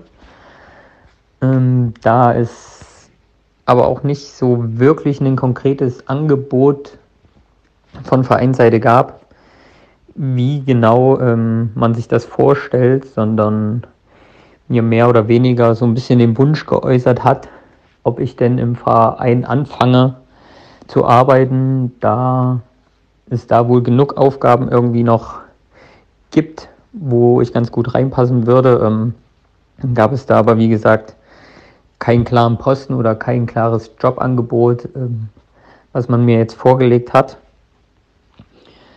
Und da ich nebenbei ja auch selbstständig bin und da eine, ja, ein Netzwerk aufbaue, wo es auch viel um Marketing, Werbung und alles geht,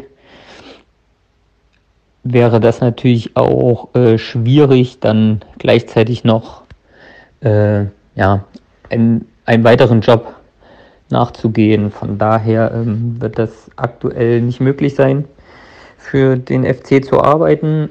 Aber ähm, grundsätzlich schließe ich das natürlich nicht aus, da in ja, einigen Jahren, wie auch immer, da nochmal mit anzupacken, ähm, vielleicht dann auch ein bisschen mehr Erfahrung zu haben, was ähm, solche Aufgaben betrifft.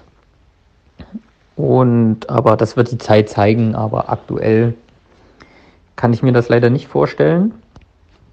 Ähm, ansonsten ähm, hoffe ich, dass das soweit erstmal passt. Ähm, möchte aber die Möglichkeit nutzen und ähm, ja auch meine Dankbarkeit mal zum Ausdruck zu bringen. Ähm, es haben sich verdammt viele Leute, Fans, ähm, einfach auch ja, Leute, die vielleicht gar nicht so viel mit dem Fußball am Hut haben, aus Jena gemeldet bei mir. Ähm, es war natürlich nach der ja schon überraschenden und enttäuschenden Nachricht ähm, dann erstmal schwierig, da auf alles einzugehen und da zu antworten. Aber ich bin dann natürlich sehr dankbar und auch stolz, ähm, dass dieses Feedback so groß ist und dass ähm, das ist wirklich eine schöne Wertschätzung von euch, ähm, von dem Verein, weil am Ende sind es die Fans, die Mitglieder, die, die Geschichte, ähm, die diesen Verein ausmachen. Und ich glaube, ich habe viele Jahre in dem Verein verbracht, ähm, viel dazu beigetragen. Ähm, von daher großes Dank an euch. Ähm, es hat mir immer sehr viel bedeutet, ähm, das zu sehen, eure Unterstützung zu bekommen. Und ja, habe immer versucht, alles rauszuhauen, voranzugehen und deswegen Riesendank. Macht's gut, Leute. Ja, vielen Dank an Ecki für diese sehr, sehr ausführliche Antwort. An dieser Stelle noch ganz kurz der Hinweis. Es ist sehr, sehr hilfreich, wenn ihr uns eure Fragen äh, per Sprachnachricht schickt, weil das das ganze Format etwas lebhafter einfach macht ähm, und für uns auch einfacher dann die Fragen nicht so äh, statisch äh, wiederzugeben. Nichtsdestotrotz natürlich sind wir auch über Fragen per E-Mail sehr, sehr dankbar. Ne? Also deswegen auch nochmal danke Florian an dich für deine Frage. Ähm, wie gesagt, wenn ihr die Chance habt, nutzt Sprachnachrichten. Ähm, wir haben eine weitere, eine dritte Frage bekommen von Anne. Ähm, die drehte sich um die, um das Mitspracherecht bzw. den Mitspracheumfang für den Verein beim Stadionneubau. Ähm, an sich, diese Frage hätten wir eigentlich gerne Präsident Klaus Berger gestellt, beziehungsweise haben sie ihm auch gestellt, haben leider keine Antwort bekommen darauf, haben aber die Frage, wollte man nicht, also wir wollten sie nicht unbeantwortet stehen lassen, deswegen werden wir sie, äh, oder wollen sie nicht unbeantwortet stehen lassen, deswegen werden wir sie nachher ähm, dem Andreas Kuhn stellen, der ja in der zweiten Halbzeit unser Gesprächsgast ist, der sich dann hoffentlich dazu ein bisschen äußern wird. Genau. Ähm, das waren die drei Fragen, die uns konkret erreicht haben. Ich möchte nochmal die Möglichkeit ähm, erneuern, euch daran zu erinnern, euch Gedanken zu machen, uns Fragen zu schicken, die ihr habt. Ähm, ihr habt jetzt gemerkt, dass wir uns den Fragen annehmen, dass wir auch gucken, dass wir sie bestmöglich beantworten bzw. auch weiterleiten. Ich glaube, da haben wir heute schon äh, mit, sind wir mit gutem Beispiel vorangegangen. Das heißt, scheut euch nicht, schickt uns Fragen, die ihr habt, ähm, wenn sie für die Halbzeitpause bestimmt sind, schickt sie an halbzeit.blaugoldweiß.de. Wenn sie sich allgemeinerer Natur um den Podcast einfach drehen, beziehungsweise um ein Feedback oder sowas, dann an äh, kontakt.blaugoldweiß.de. Ihr merkt ja, wir kümmern uns drum, wir versuchen auch immer zu antworten, wir sind dankbar für alles und ähm, freuen uns auch schon auf die nächste Halbzeit am nächsten Spieltag und auf eure Einsendungen, die dann hoffentlich auch wieder so zahlreich sein werden wie jetzt. Genau, und an der Stelle wollen wir auch nochmal dran erinnern, unserem äh, Spotify-Profil zu folgen. Das sind zwei, drei Klicks auf eurem Smartphone und schon werdet ihr regelmäßig informiert, wenn ein neuer Spieltag erscheint. Genau, ähm, jetzt bleibt eigentlich nicht mehr viel übrig in dieser Halbzeit, außer noch kurz überzuleiten zu dem, was jetzt kommt. Ihr wisst ja, wir haben es schon angedeutet, wir haben jetzt gleich Andreas Kuhn zu Gast im zweiten Durchgang. und wünschen euch dabei schon jetzt ähm, viel Spaß. Hört aufmerksam zu. Ähm, und solltet ihr, also das vorweg, sollte euch jetzt bei dem, was kommt, wir können nicht versprechen, dass alle Fragen beantwortet werden. Wir wissen ja noch, wissen ja nicht, ob Andreas irgendwie zu einem ausführlich Stellung nimmt. Solltet ihr irgendwas vermissen inhaltlich, dann schickt uns auch dazu Fragen, Anmerkungen. Wir sind dann bemüht, das mit Andreas im Nachgang irgendwie zu klären, dass wir das beispielsweise dann in der nächsten Halbzeitpause am nächsten Spieltag beantworten können. Jo, genau. Halbzeit zu Ende. Viel Spaß mit Durchgang 2 und bis gleich.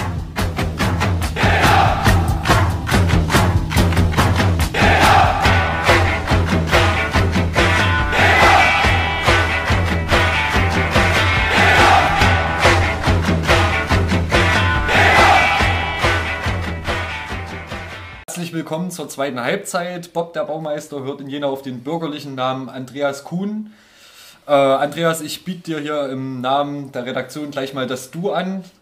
Ich hoffe, das stößt auf Gegenseitigkeit und wir wollen dich her äh, recht herzlich willkommen heißen hier in Jena und wollen mal mit einer kleinen Vorstellung anfangen. Wie gesagt, wie du heißt, haben wir jetzt schon genannt. Wie alt bist du und welche Rolle fühlst du so im Kosmos FCC ein? Also alt bin ich 54 Jahre, das Du ist absolut okay. Ähm, ja, was für ich für eine Rolle? Ähm, Im Endeffekt geht es darum, dass äh, ich mit einem großen Team das Stadion bauen soll. Okay. Was war denn dein erstes FCC-Spiel, was du im Stadion erlebt hast? Das war, äh, boah, jetzt muss ich zurück überlegen. Ich war mal eingeladen gewesen von äh, IBA Jena. Ich muss passen, ich weiß es echt nicht mehr. Okay. Was wäre dein Traumgegner zur Stadioneröffnung? FC Bayern München. Ähm, was ist der Hauptunterschied zwischen einem Fußballstadion und einer sogenannten Arena? Ich weiß nicht, ob es da einen großen Unterschied gibt. Äh, Fußballstadion, im Endeffekt lebt alles von den Fans. Die Stimmung, alles, was dazugehört. Okay, und letzte Frage. Äh, Holz, Kohle, Rost oder Gasgrill? Fangfrage, da ich kein Thüringer bin, äh, bei uns war es immer der Grill, aber hier brätet man, bratet man, brotet man, glaube ich, ne? Brät man, glaube ich, ja, genau. Also Holz, Kohle, Rost. genau. Alles Okay. klar. Sehr emotionale Antwort. Nach dieser kleinen Einführung äh, wollen wir gleich in unser straffes Interviewprogramm einsteigen. Wir wollen aber trotzdem erstmal noch bei dir selbst bleiben. Also ein bisschen auf deinen persönlichen Werdegang vom Schulabschluss bis heute äh, ja, zu sprechen kommen. Was waren denn so nach erfolgreichem Abitur deine Karrierestationen? Also erstmal muss ich sagen, ich habe kein Abitur. Ich bin also weder Abiturient noch, Studierende, noch Studierter, äh, sondern äh, ich habe äh, mittlere Reife gemacht. Bin dann zur Polizei äh, gegangen in Hessen ähm, und äh, nach einem nicht so schönen Erlebnis habe ich das Polizeileben beendet. Äh, ja, habe 13 Jahre dann professionell Sport getrieben, aber nicht Fußball, sondern Tennis ähm, und äh, bin danach äh, ins Sportmanagement gegangen ähm, zum DFB, dann für den DFB im Ruhrgebiet noch einiges erlebt, äh, organisiert und durchgeführt äh, und dann von dort aus nach einer längeren Krankheit von zwei Jahren nach Thüringen gekommen. Wollte eigentlich nicht mehr ins Fußballgeschäft, aber naja, jetzt wissen wir ja, wo ich gelandet bin. Wann hat sich denn dein Interesse für Fußball manifestiert und was ist eigentlich so der Verein, von dem du behaupten würdest, das ist dein Verein, dein Herzensverein? Äh, Fußball, ich habe sehr früh Fußball gespielt. Äh, ich habe auch mal in der Bayernliga Jugend gespielt, bis ich eine sehr schwere Knieverletzung hatte, konnte dann leider nicht mehr weitermachen. Ähm, und Fußball war eigentlich schon immer Teil meines Lebens. Habe es dann eine Zeit lang aus den Augen verloren nach meiner Krankheit. Ähm, ja, ich war im Weltmeisterschaftsorganisationskomitee der Fußball-WM 2006 und habe hier das Fußballleben im Ruhrgebiet kennengelernt. Äh, Das war relativ lustig, weil ich hatte dann in, der, in Betreuung äh, Gelsenkirchen und Dortmund. Und mein Herz ist tatsächlich, auch wenn es heute ein bisschen blutet, bei Schalke 04 hängen geblieben. Alles Das tut mir leid. Du sagst einfach Bescheid, wenn wir irgendwie ein Taschentuch bringen sollen. Und, Ja, nee, äh, nee, alles gut. um Schalke soll es heute nämlich nicht gehen. Schalke wird nächstes Jahr Geschichte schreiben, weil sie das Spiel in der zweiten Liga mit den meisten Zuschauern haben werden. Siehst du, man muss immer positiv bleiben. Und, Genau. äh, schön, dass du uns das so vorlebst. äh, genau, wo hast du dich so in deinem bisherigen Lebenslauf am wohlsten gefühlt? In welcher Station? Naja, ich sag mal, eine Fußball-WM mitgestalten zu können, ich glaube, das war das Geilste. Und dann noch 2006 in Deutschland. War eine mega Party, hat, glaube ich, allen Spaß gemacht. Und äh, ich glaube, das war das Highlight im Moment. Alles klar. Okay, damit haben wir den ersten Frag-In-Komplex zu deinem persönlichen Werdegang auch tatsächlich schon kurz und knapp durchgearbeitet. Ähm, lass uns mal jetzt ein bisschen näher zum Stadionneubau an sich kommen. Ähm, wer sind eigentlich aktuell, wenn man Jena das Ernst-Abbe-Sportfeld und den Umbau sich anschaut, die Projektbeteiligten und wie werden diese vertreten?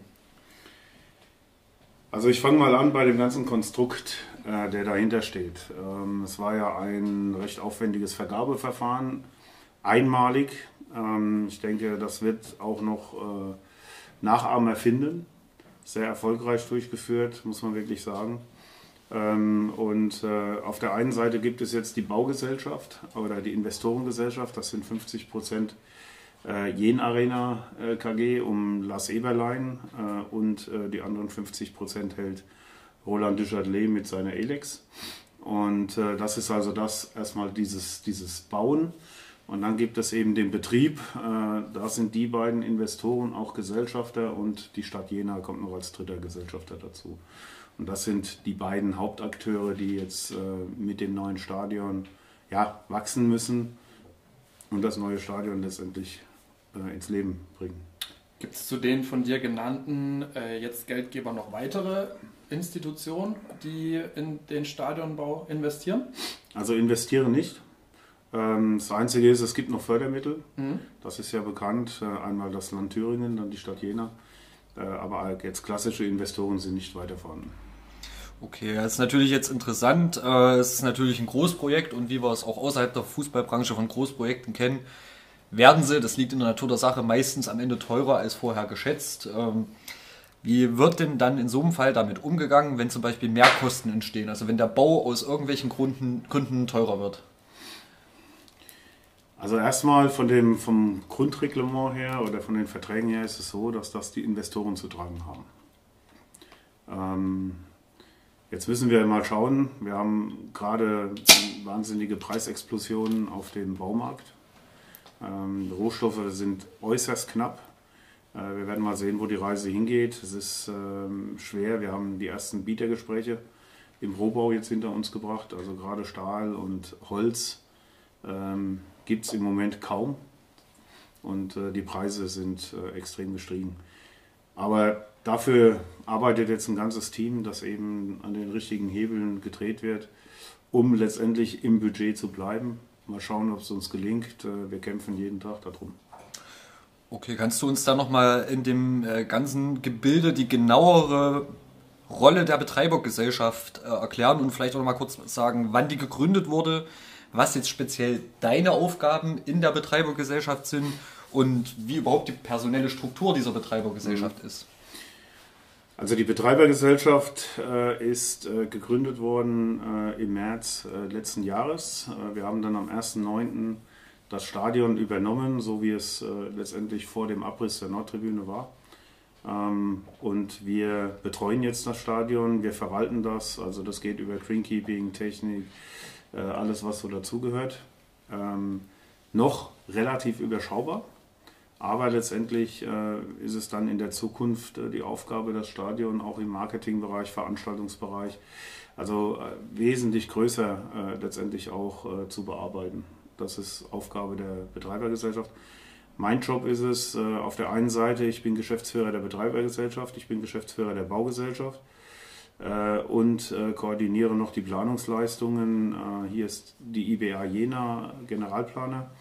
Äh, hinter mir steht ein unglaublich großes Team, was hervorragend arbeitet und ja, das ähm, und da werden wir jetzt mal sehen, wo die Reise hingeht in den nächsten Tagen und Wochen.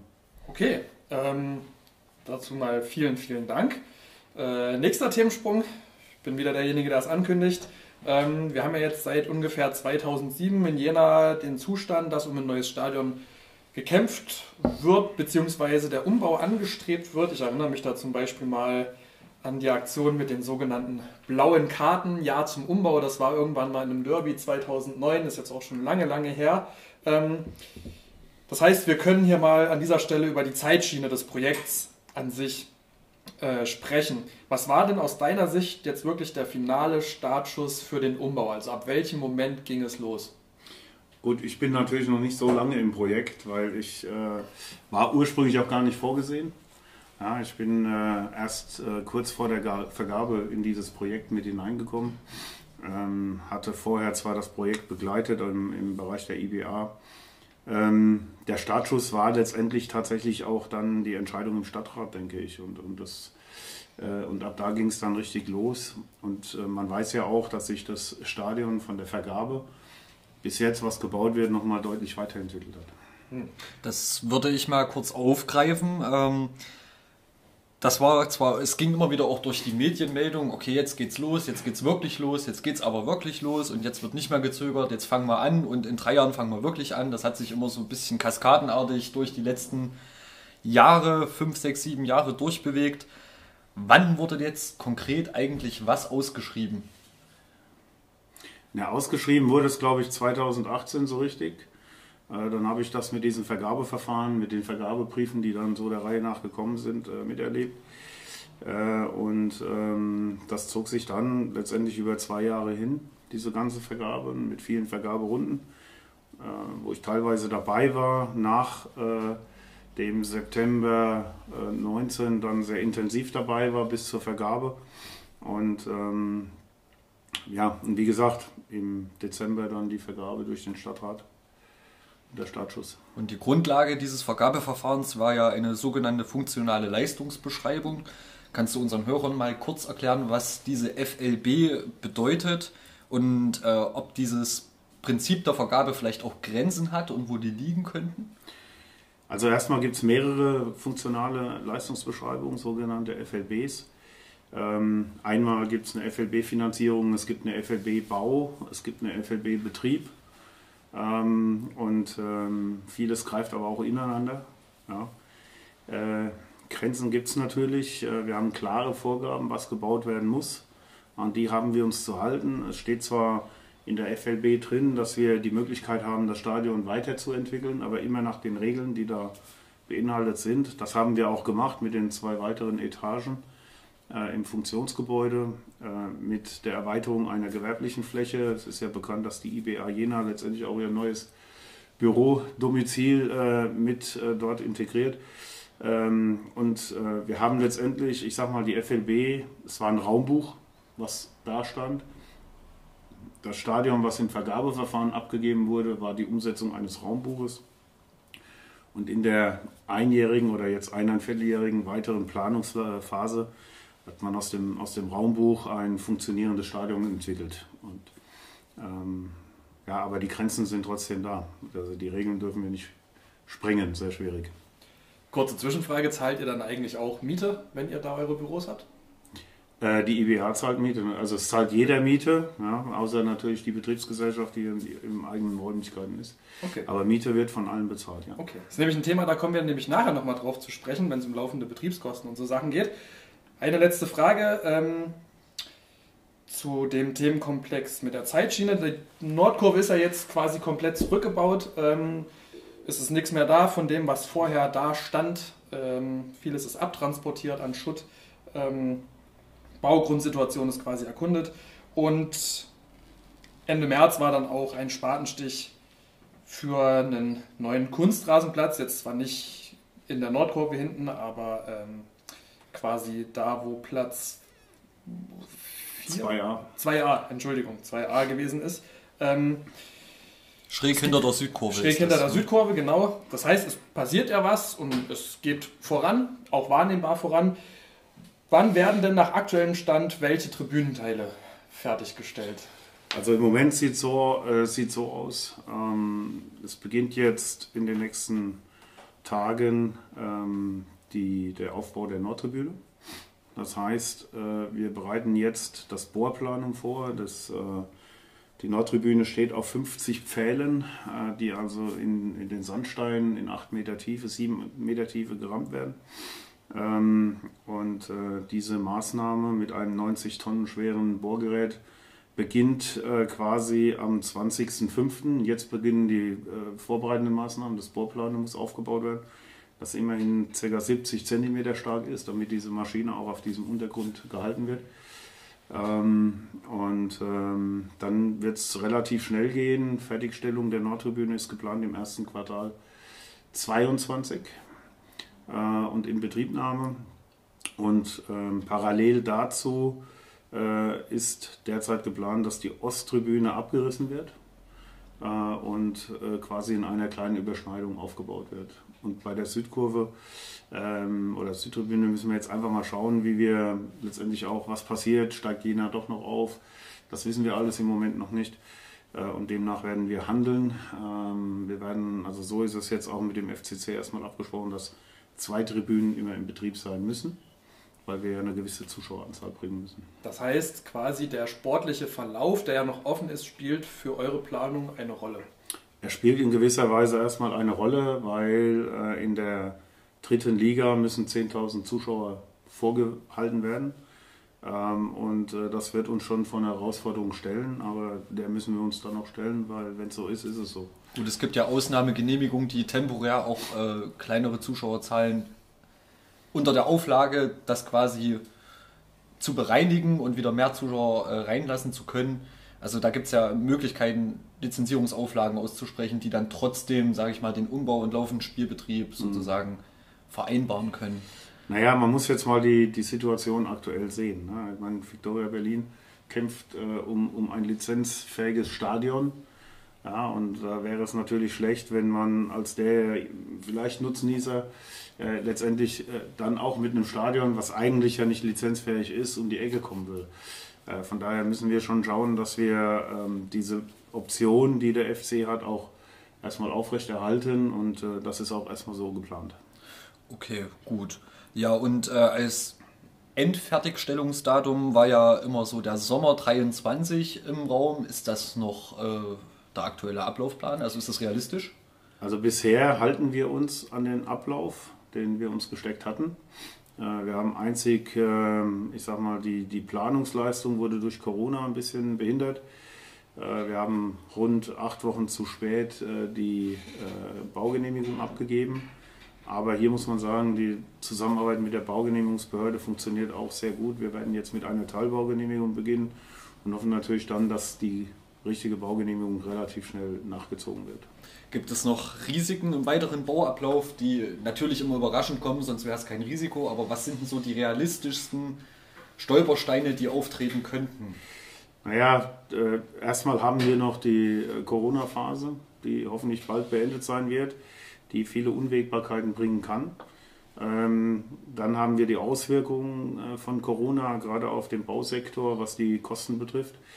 Rohstoffmangel und alles, was dazugehört. Das hoffen wir auch, dass sich das ab Mitte des Jahres wieder beruhigt. Und dann gibt es natürlich an der Saale immer das große Thema, kommt das Wasser oder kommt es nicht. Ja, das wäre natürlich ein absoluter Worst Case, wenn während der Bauphase ein Hochwasser passiert, weil dann haben wir ein richtiges Problem. Und dann kann ich schon sagen, werden wir 23 sicherlich nicht halten können. okay. Gut, das ist äh, verständlich. Dann meine letzte Frage zu diesem Themenkomplex äh, Zeitschiene, Bauablauf. Wie sieht es denn mit der Öffentlichkeitsarbeit aus? Kann man sich selbstständig über den Bautenstand, den Bauablauf informieren oder aktuelle Pläne einsehen, also zum Beispiel im Internet oder in irgendwelchen anderen Portalen oder wird das irgendwo ausgehangen?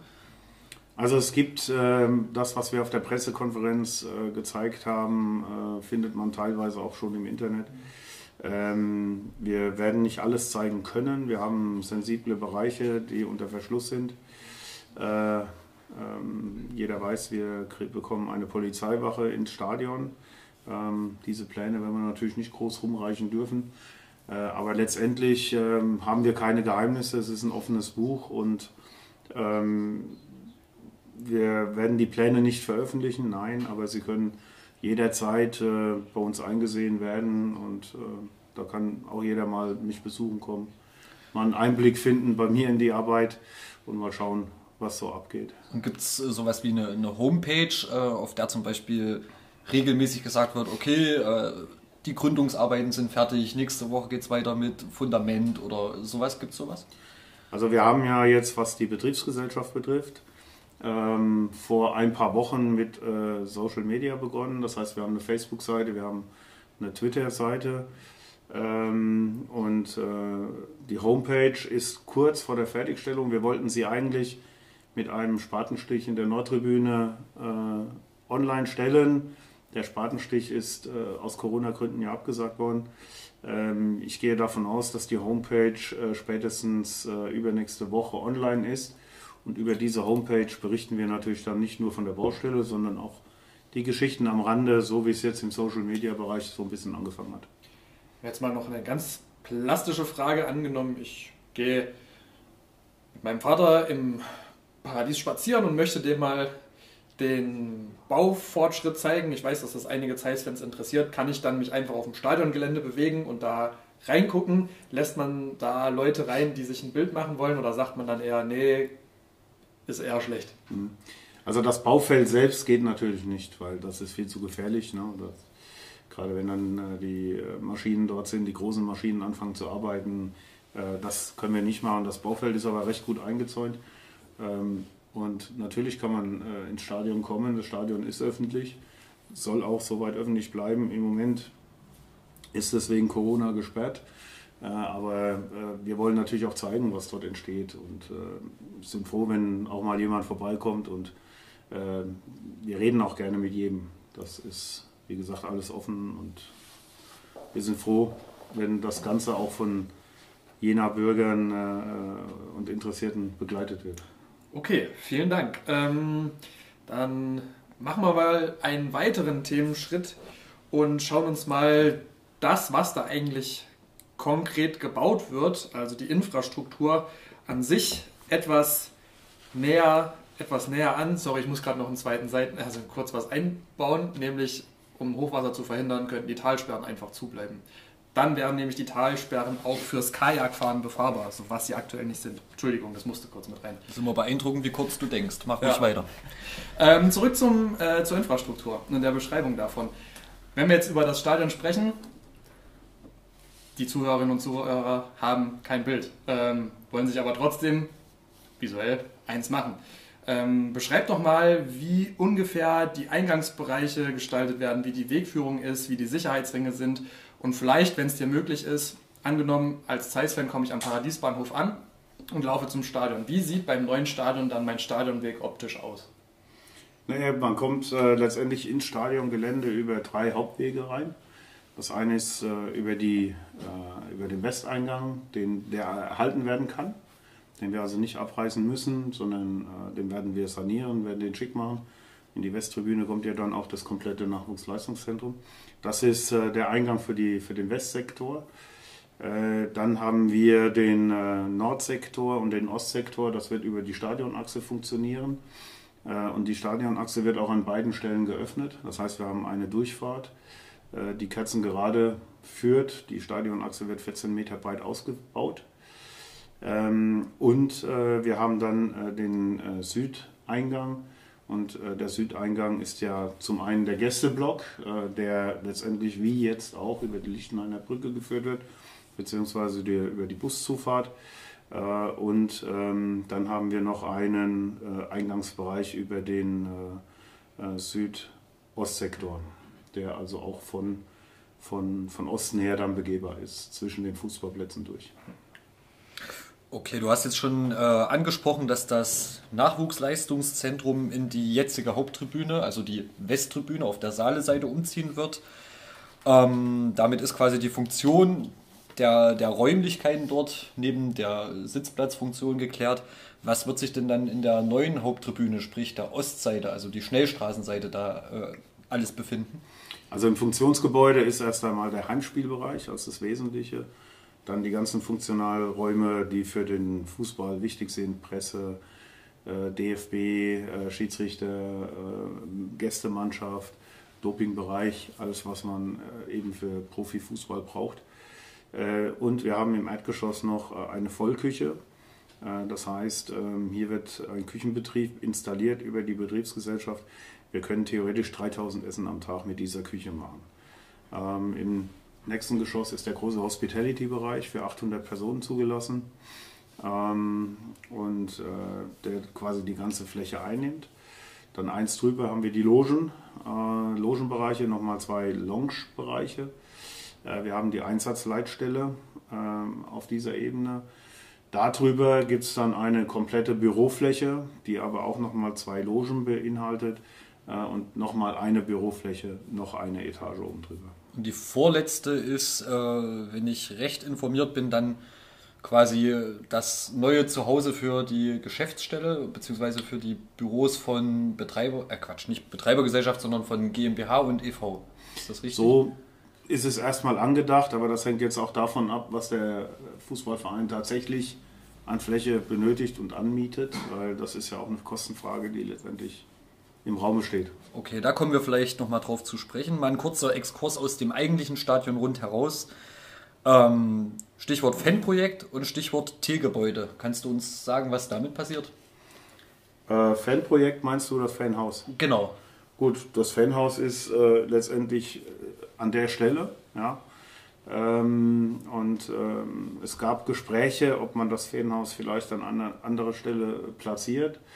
Ähm, man hat sich jetzt aber erstmal dafür entschieden, dass es an dieser Stelle bleibt. Äh, und äh, T-Gebäude sollte ja abgerissen werden. Hier hat sich tatsächlich die IBA Jena, äh, ganz vorneweg Frau Magul, die Chefarchitektin, sehr stark gemacht und hat es also geschafft, dass das T-Gebäude erhalten bleibt. Und ich glaube, das ist auch ein ganz wichtiger Faktor für die Fans. so habe ich das zumindest danach kennengelernt in, in den Gesprächen. Ähm, und äh, in dieses T-Gebäude kommt letztendlich dann auch das Fanmuseum, Ticketing, Fanjob, also letztendlich noch eine zusätzliche Anlaufstelle für die Fans. Ja, ähm, wir hatten es nämlich vorhin, gut, dass die Frage kam, davon, dass man also uns gefragt, wie stellen wir uns eigentlich ideale Stadien vor? Und war einer der wichtigen Punkte, dass man irgendwie Möglichkeiten an einem Stadion hat, wo man sich als Fan treffen kann, zusammenkommen kann und gerade das Fanhaus und auch das T-Gebäude an sich stellen ja wirklich Orte im Ernst-Abbe-Sportfeld dar, die traditionsreich sind und die einfach als Treffpunkte fungieren. Und deswegen, also finde ich persönlich es sehr begrüßenswert, dass die auch in irgendeiner Form bestehen bleiben bzw. erhalten bleiben. Jetzt bin ich nicht nur, was diese Gebäude angeht, ein sogenannter Traditionalist, sondern auch, wenn es um das Bezahlen des Stadionbiers gibt, äh, geht. Entschuldigung.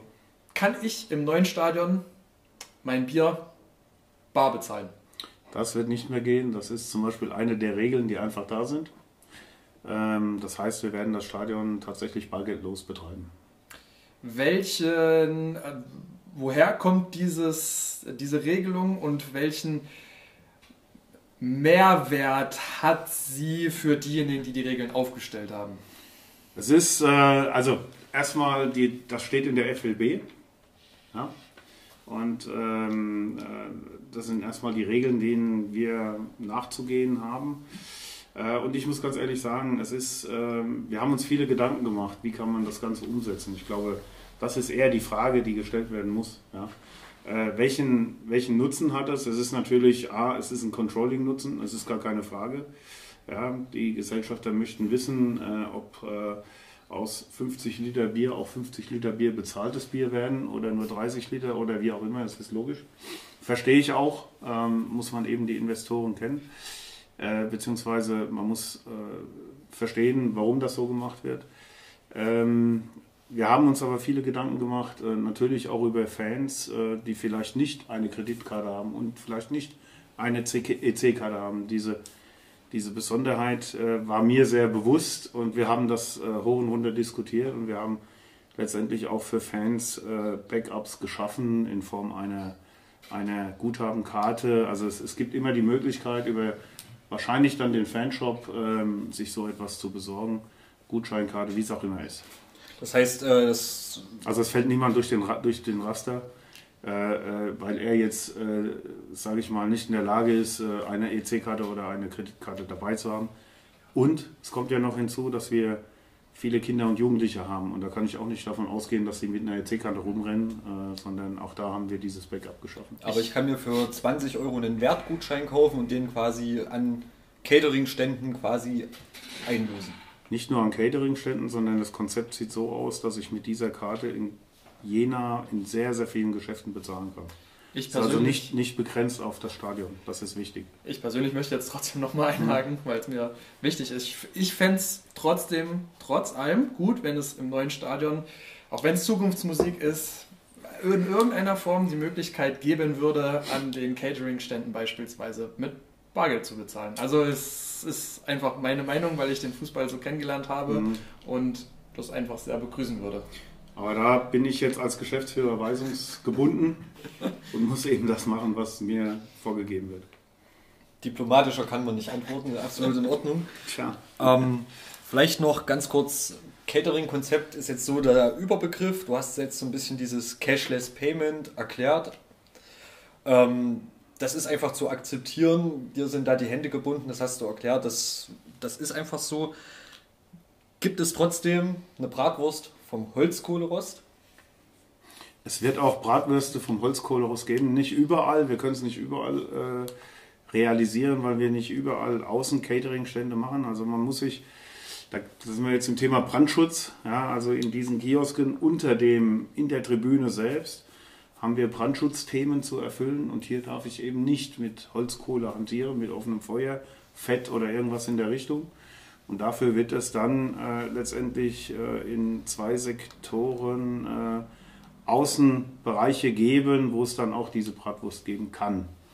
Ja, das sind natürlich auch wieder räumliche Verhältnisse, weil wir müssen quasi den äußeren Sicherheitsring so gestalten, dass wir dort mit äh, Grillwagen reinfahren können. Gut, jetzt haben wir uns wirklich viel über das Catering und über Essen und Trinken unterhalten, ist aber auch nicht umsonst eine für den Fußball oder für die Fußballkultur wichtiges Thema. Jetzt können wir uns ein bisschen noch der Mitgesta den Mitgestaltungsmöglichkeiten für die Fans widmen, beziehungsweise Fan-Themen wollen wir uns jetzt noch ein bisschen annehmen. Ähm, wie kann man denn als Fan, beziehungsweise wo kann man als Fan und auch darüber hinaus als Verein und GmbH beim Stadionbau mitgestalten? Also der Verein äh, ist ja durch äh, Chris Förster und, und Roland Duchâtelet vertreten. Ähm, und äh, was die Fans betrifft, äh, ich kann es immer nur wieder sagen, unsere Türen stehen weit offen. Ähm, das Farbkonzept ist schon mit den Fans so weit entwickelt worden, dass, äh, was ich sehr gut finde und äh, das letztendlich auch so umgesetzt wird. Das ist beschlossen, das haben wir also auch, das wird exakt so durchgeführt. Äh, Wir sind gerade dabei, das Farbkonzept äh, für die Ausführung äh, zu planen und wir werden genauso vorgehen. Und auch für vieles weitere. Also meine Türen stehen offen und ich freue mich auf den Dialog mit den Fans und der ist mir auch sehr wichtig. Und äh, vielleicht nochmal auf die offiziellen Vereinsvertreter, wie man so sagen kann, von EV und GmbH zu sprechen zu kommen. Wo sind deren Gestaltungsmöglichkeiten oder wo haben die Mitspracherecht? In welchen Fragen? Also bei allem erst einmal natürlich, was ihre Bereiche betrifft. Da halten wir uns erstmal grundsätzlich raus. Äh, Wir haben die Räumlichkeiten geplant, auch in Abstimmung. Gerade jetzt auch mit Tobi Werner kamen nochmal neue Ideen rein. Ähm, Und äh, wir haben letztendlich das umsetzen können äh, oder umgesetzt, was wir umsetzen können. Auch da wieder nach der FLB sind uns hier und da natürlich in gewisser Weise die Hände gebunden gewesen. Aber ich, ich denke, wir haben sehr, sehr gute Kompromisse gefunden. Und äh, gerade was den Heimspielbereich betrifft, das hat auch nicht jeder im Profibereich. Äh, Es soll ja auch so sein, es ist für die Profis ja das Wohnzimmer. Die verbringen ja dort mehr Zeit als zu Hause. Äh, Deswegen soll das schon ordentlich sein. Und ähm, ansonsten, äh, wie gesagt, wir hören uns alles an und äh, alles, was wir umsetzen können, werden wir auch tun. Das heißt, der äh, Verein hat das auch intensiv wahrgenommen, das Mitgestaltungsrecht oder die Mitgestaltungsmöglichkeit. Äh, äh, wenn ich ehrlich bin, nicht unbedingt. Äh, was ich sehr schade finde, ich äh, würde mir da mehr Initiative des EV wünschen. Aber ich denke, das kommt jetzt auch ins Rollen und es ist, man darf ja auch nie vergessen, das sind alles Ehrenamtliche, die dort tätig sind und die Berufen nachgehen. Ähm, aber ich glaube, gerade das letzte Meeting, was wir mit dem EV und mit der GmbH hatten, äh, war sehr fruchtbar und, und jetzt kommt Bewegung rein und äh, ich hoffe, es kommt noch mehr Bewegung rein. Be- Bevor wir uns weiter den ähm, Interessen bzw. im Verein und Spielbetrieb, der Spielbetriebs GmbH widmen. Noch eine kurze Zwischenfrage, die ich sehr gerne einschieben möchte. Wir haben jetzt davon gesprochen, der Verein, die GmbH, die können mitgestalten, die Fans können mitgestalten, dass das von euch auch gewünscht ist. Jetzt wird es ja im neuen Stadion, du hast es vorhin angesprochen, auch eine Polizeiwache geben. Hat denn die Polizei bei der Stadionausgestaltung ein Mitspracherecht? Und warum gibt es diese Polizeiwache im neuen Stadion überhaupt? Also die Polizeiwache im neuen Stadion gibt es, weil es in der FLB steht. Ja. Äh, und äh, die Hintergründe liegen wo auch immer weit zurück. Ne? Ähm, ich setze das um, was in der FLB steht und äh, die Polizei hat im Endeffekt das Mitspracherecht selbstverständlich bei den Sicherheitsmaßnahmen, die getroffen werden. Das hat auch nicht nur was mit Fußball zu tun, sondern es geht darüber hinaus. Ähm, und äh, hier gibt es bestimmte Vorgaben. Hier sind wir natürlich auch ans Regelwerk des Deutschen Fußballbundes gebunden und der DFL. Ähm, und ansonsten äh, gestaltet äh, die Polizei ihre Räumlichkeiten und das war es dann letztendlich auch. Okay. Zahlt die Polizei auch Miete? Die Polizei zahlt auch Miete und zahlt auch Betriebskosten, ja. Ähm, ja, jetzt hattest du ja vorhin schon angerissen, also ähm, dass es vor allem beim Verein und bei der Spielbetriebs GmbH dann zu, dann zu Mitsprache und Mitgestaltung kommt, wenn es um die eigenen Räumlichkeiten geht. Du warst aber bisher ein bisschen davon enttäuscht von der Mitgestaltung. Ähm, womit sollte sich denn der FCC umgehend, also zeitnah, intensiver beschäftigen und was wären da so die Punkte, die du da im Sinn hast? Naja, es geht natürlich jetzt ums Finale, gerade was Nachwuchsleistungssendung betrifft. Das sind Sachen, die müssen jetzt angeschoben werden. Hier ist es sehr wichtig, dass der Verein äh, sich noch mehr einbringt. Aber wie gesagt, wir sind jetzt auf einem guten Weg. Der Dialog ist eröffnet und wir werden das jetzt alles schnell ins Laufen bringen. Jetzt haben wir ja auch äh, viel von Miete gesprochen und haben bei allen möglichen Akteuren nachgefragt, ob die Miete zahlen müssen. Logischerweise, der EV und die Spielbetriebs GmbH müssen es. Ähm, und das ist, glaube ich, eine Frage, die sehr, sehr wichtig ist, weil viele Vereine, ich denke da beispielsweise an einen Verein 50 Kilometer weit westlich oder an Chemnitzer FC, die hatten Probleme, große finanzielle Probleme bei der Finanzierung ihres neuen Stadions bzw. der neuen Räumlichkeiten. Ist dir denn ein Finanzierungskonzept bekannt für den laufenden Betrieb von Seiten des FC Karl Zeiss Jena, also e.V. und Spielbetrieb, Spielbetriebs GmbH und ist das überhaupt abgestimmt bisher? Also ich kenne kein Konzept. Äh, ich denke, das ist auch erstmal Sache eben des EV und, und der GmbH. Das sind äh, Internas des Vereins, was erstmal der Verein für sich regeln muss. Ich bin aber zu 1000 Prozent überzeugt, dass wenn äh, Marketing, Sponsoring, wenn diese ganzen Maschinen äh, funktionieren äh, und äh, ein hochprofessionelles Marketing aufgebaut wird und dann gerade auch in enger Zusammenarbeit mit der Betriebsgesellschaft das Ganze stattfindet, ähm, dann äh, wird auch die Mietzahlung funktionieren und dann wird auch der Verein funktionieren. Ich stelle es mir halt irgendwie so vor und frage deswegen, wenn ich irgendwie ein Mieter wäre, äh, ein Vermieter und ich baue ein neues Gebäude, in das dann Mietparteien einziehen sollen und die müssen dann einen bestimmten Betrag, der auch nicht gering ist, aufbringen ähm, und haben aber irgendwie noch gar keinen Plan, wie sie das eigentlich finanzieren wollen, da würde ich doch als Vermieter sagen, hm, ich mache mir da so meine Gedanken, ob das überhaupt gerade der richtige, der richtige Weg ist, was da passiert. Ich habe ja gerade gesagt, äh, natürlich macht man sich Gedanken. Das ist keine Frage, das muss ich mir als Geschäftsführer sowieso tun. Ähm, man steht äh, natürlich in, in, Gesprächen mit dem Verein. Es gibt die FLB, die eine gewisse Quadratmeterzahl, ich nehme jetzt mal Bürofläche, also alles vorschreibt, was der Verein von der FLB her bekommt. Äh, das ist das eine Thema äh, und das andere ist eben, ähm, kriegt man jetzt mehr Flächen, möchte man mehr Flächen und und und. So, und da muss natürlich schon von Seiten des Vereins auch dargelegt werden, dass man es bezahlen kann und äh, diese Gespräche werden führen wir gerade. Okay. Ja, gut, das ist, denke ich mal, das war sehr vielsagend letztendlich und da kann man sich seine eigene Meinung auch als Hörer drüber bilden. Wir haben jetzt noch einen letzten Kernpunkt für unser Interview vorbereitet. Und da ist dieses große Thema Südkurve bleibt. Jetzt ist natürlich deine schon angedeutete Diplomatie in höchstem Maße gefordert, wie du jetzt äh, auf unsere Fragen antwortest. Wir steigen mal ein. Wie wichtig ist im Rahmen eines solchen Projektes die Einbeziehung der Hauptnutzer? Und das hast du ja schon gesagt. Hauptnutzer ist einerseits der Verein, aber Nutzer ist ja auch der spätere Besucher. Das trifft natürlich für Nicht-Fußballveranstaltungen zu. Wenn ein Konzert stattfindet, dann gibt es den Konzertbesucher, aber der ist quasi ein Einmalgänger. Also er nutzt diese ganze, die ganze Fläche einmal und äh, akzeptiert alles, was, was er vorfindet, denn er hat sich ja dafür begeistern lassen, sich eine Karte zu kaufen und uns zu besuchen. Jetzt ist es natürlich beim Fußball ein bisschen anders. Äh, dass es Dauerkarten gibt, ist dir natürlich bekannt und dass eben viele Leute dort so eine Art zweites Zuhause haben und sehr oft hingehen und das trifft natürlich auch sehr, sehr, sehr eng, äh, eng genommen auch auf die Personen in der Südkurve zu und die haben natürlich sehr viel Herzblut äh, früher reingesteckt, wieder in diese Südkurve zu kommen, haben sie für sich zurückerkämpft, zumindest zur Hälfte. Den jetzigen Zustand äh, brauchen wir ja unseren Hörern nicht erklären und wollen jetzt natürlich auch über den Stadionneubau hinaus diesen, diesen Erfolg auch erhalten und wollen auch diese Heimat, die sie sich dort geschaffen haben, erhalten. Das heißt, vielleicht erzählst du uns erstmal, wie ist eigentlich deine Haltung zu dieser Botschaft, Südkurve bleibt?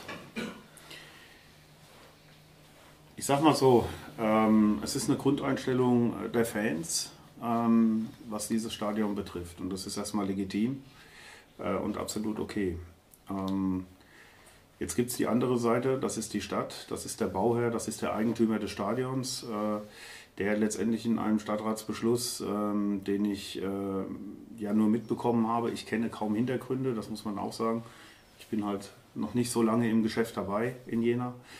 Äh, letztendlich entschieden hat, äh, dass es Gründe gibt, äh, es eben nicht zu tun und äh, letztendlich die Nordkurve dafür oder die Nordtribüne dafür auserkoren hat.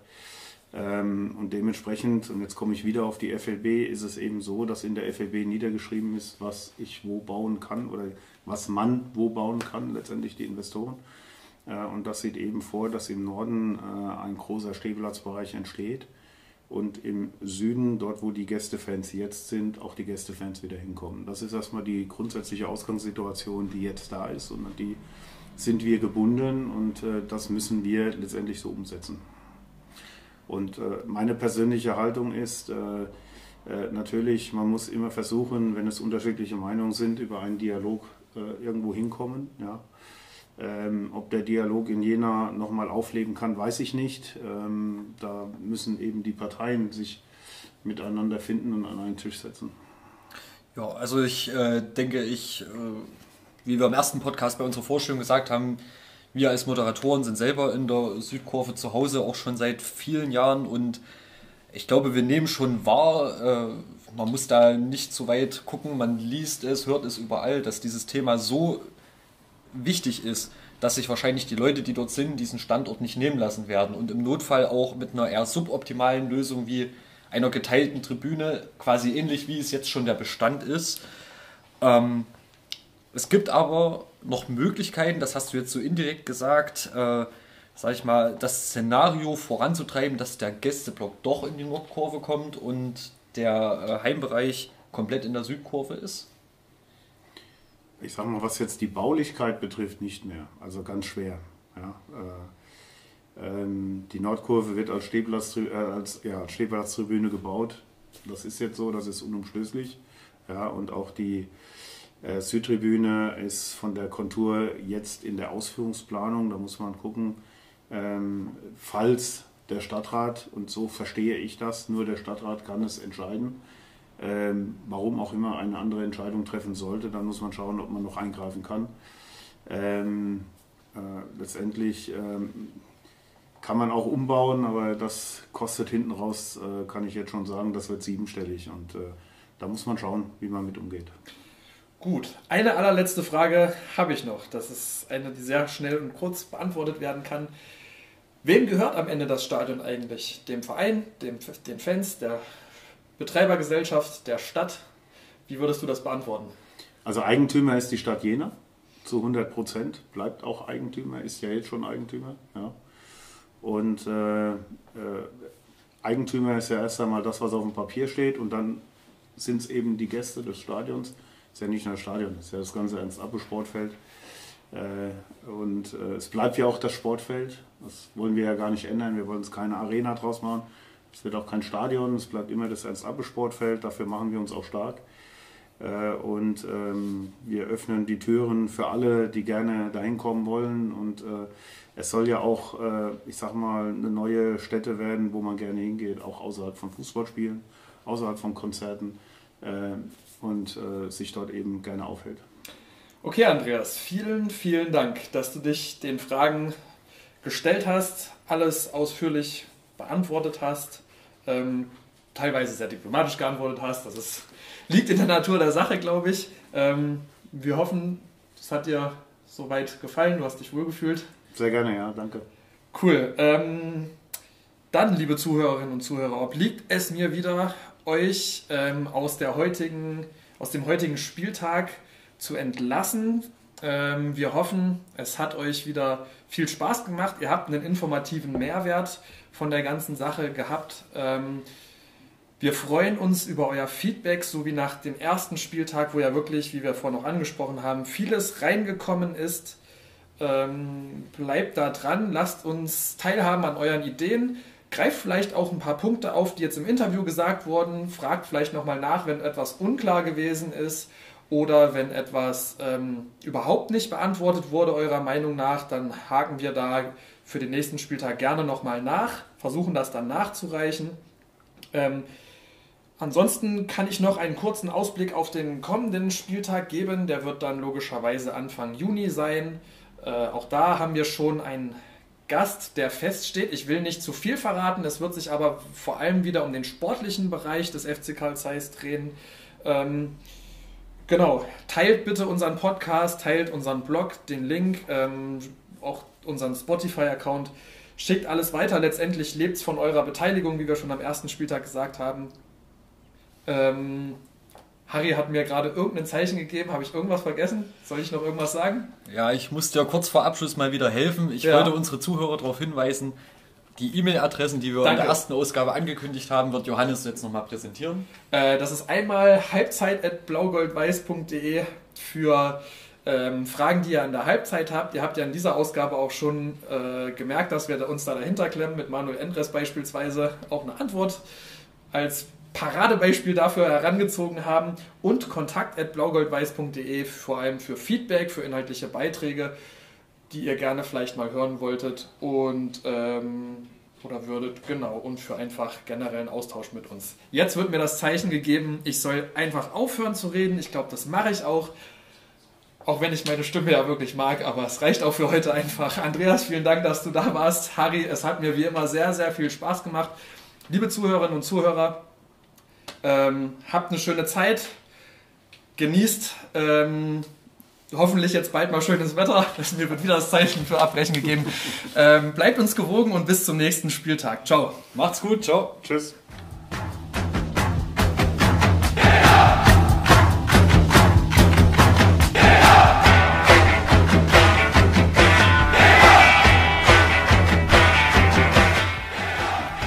Jetzt nur anderthalb Minuten Nachspielzeit. Mein Gott.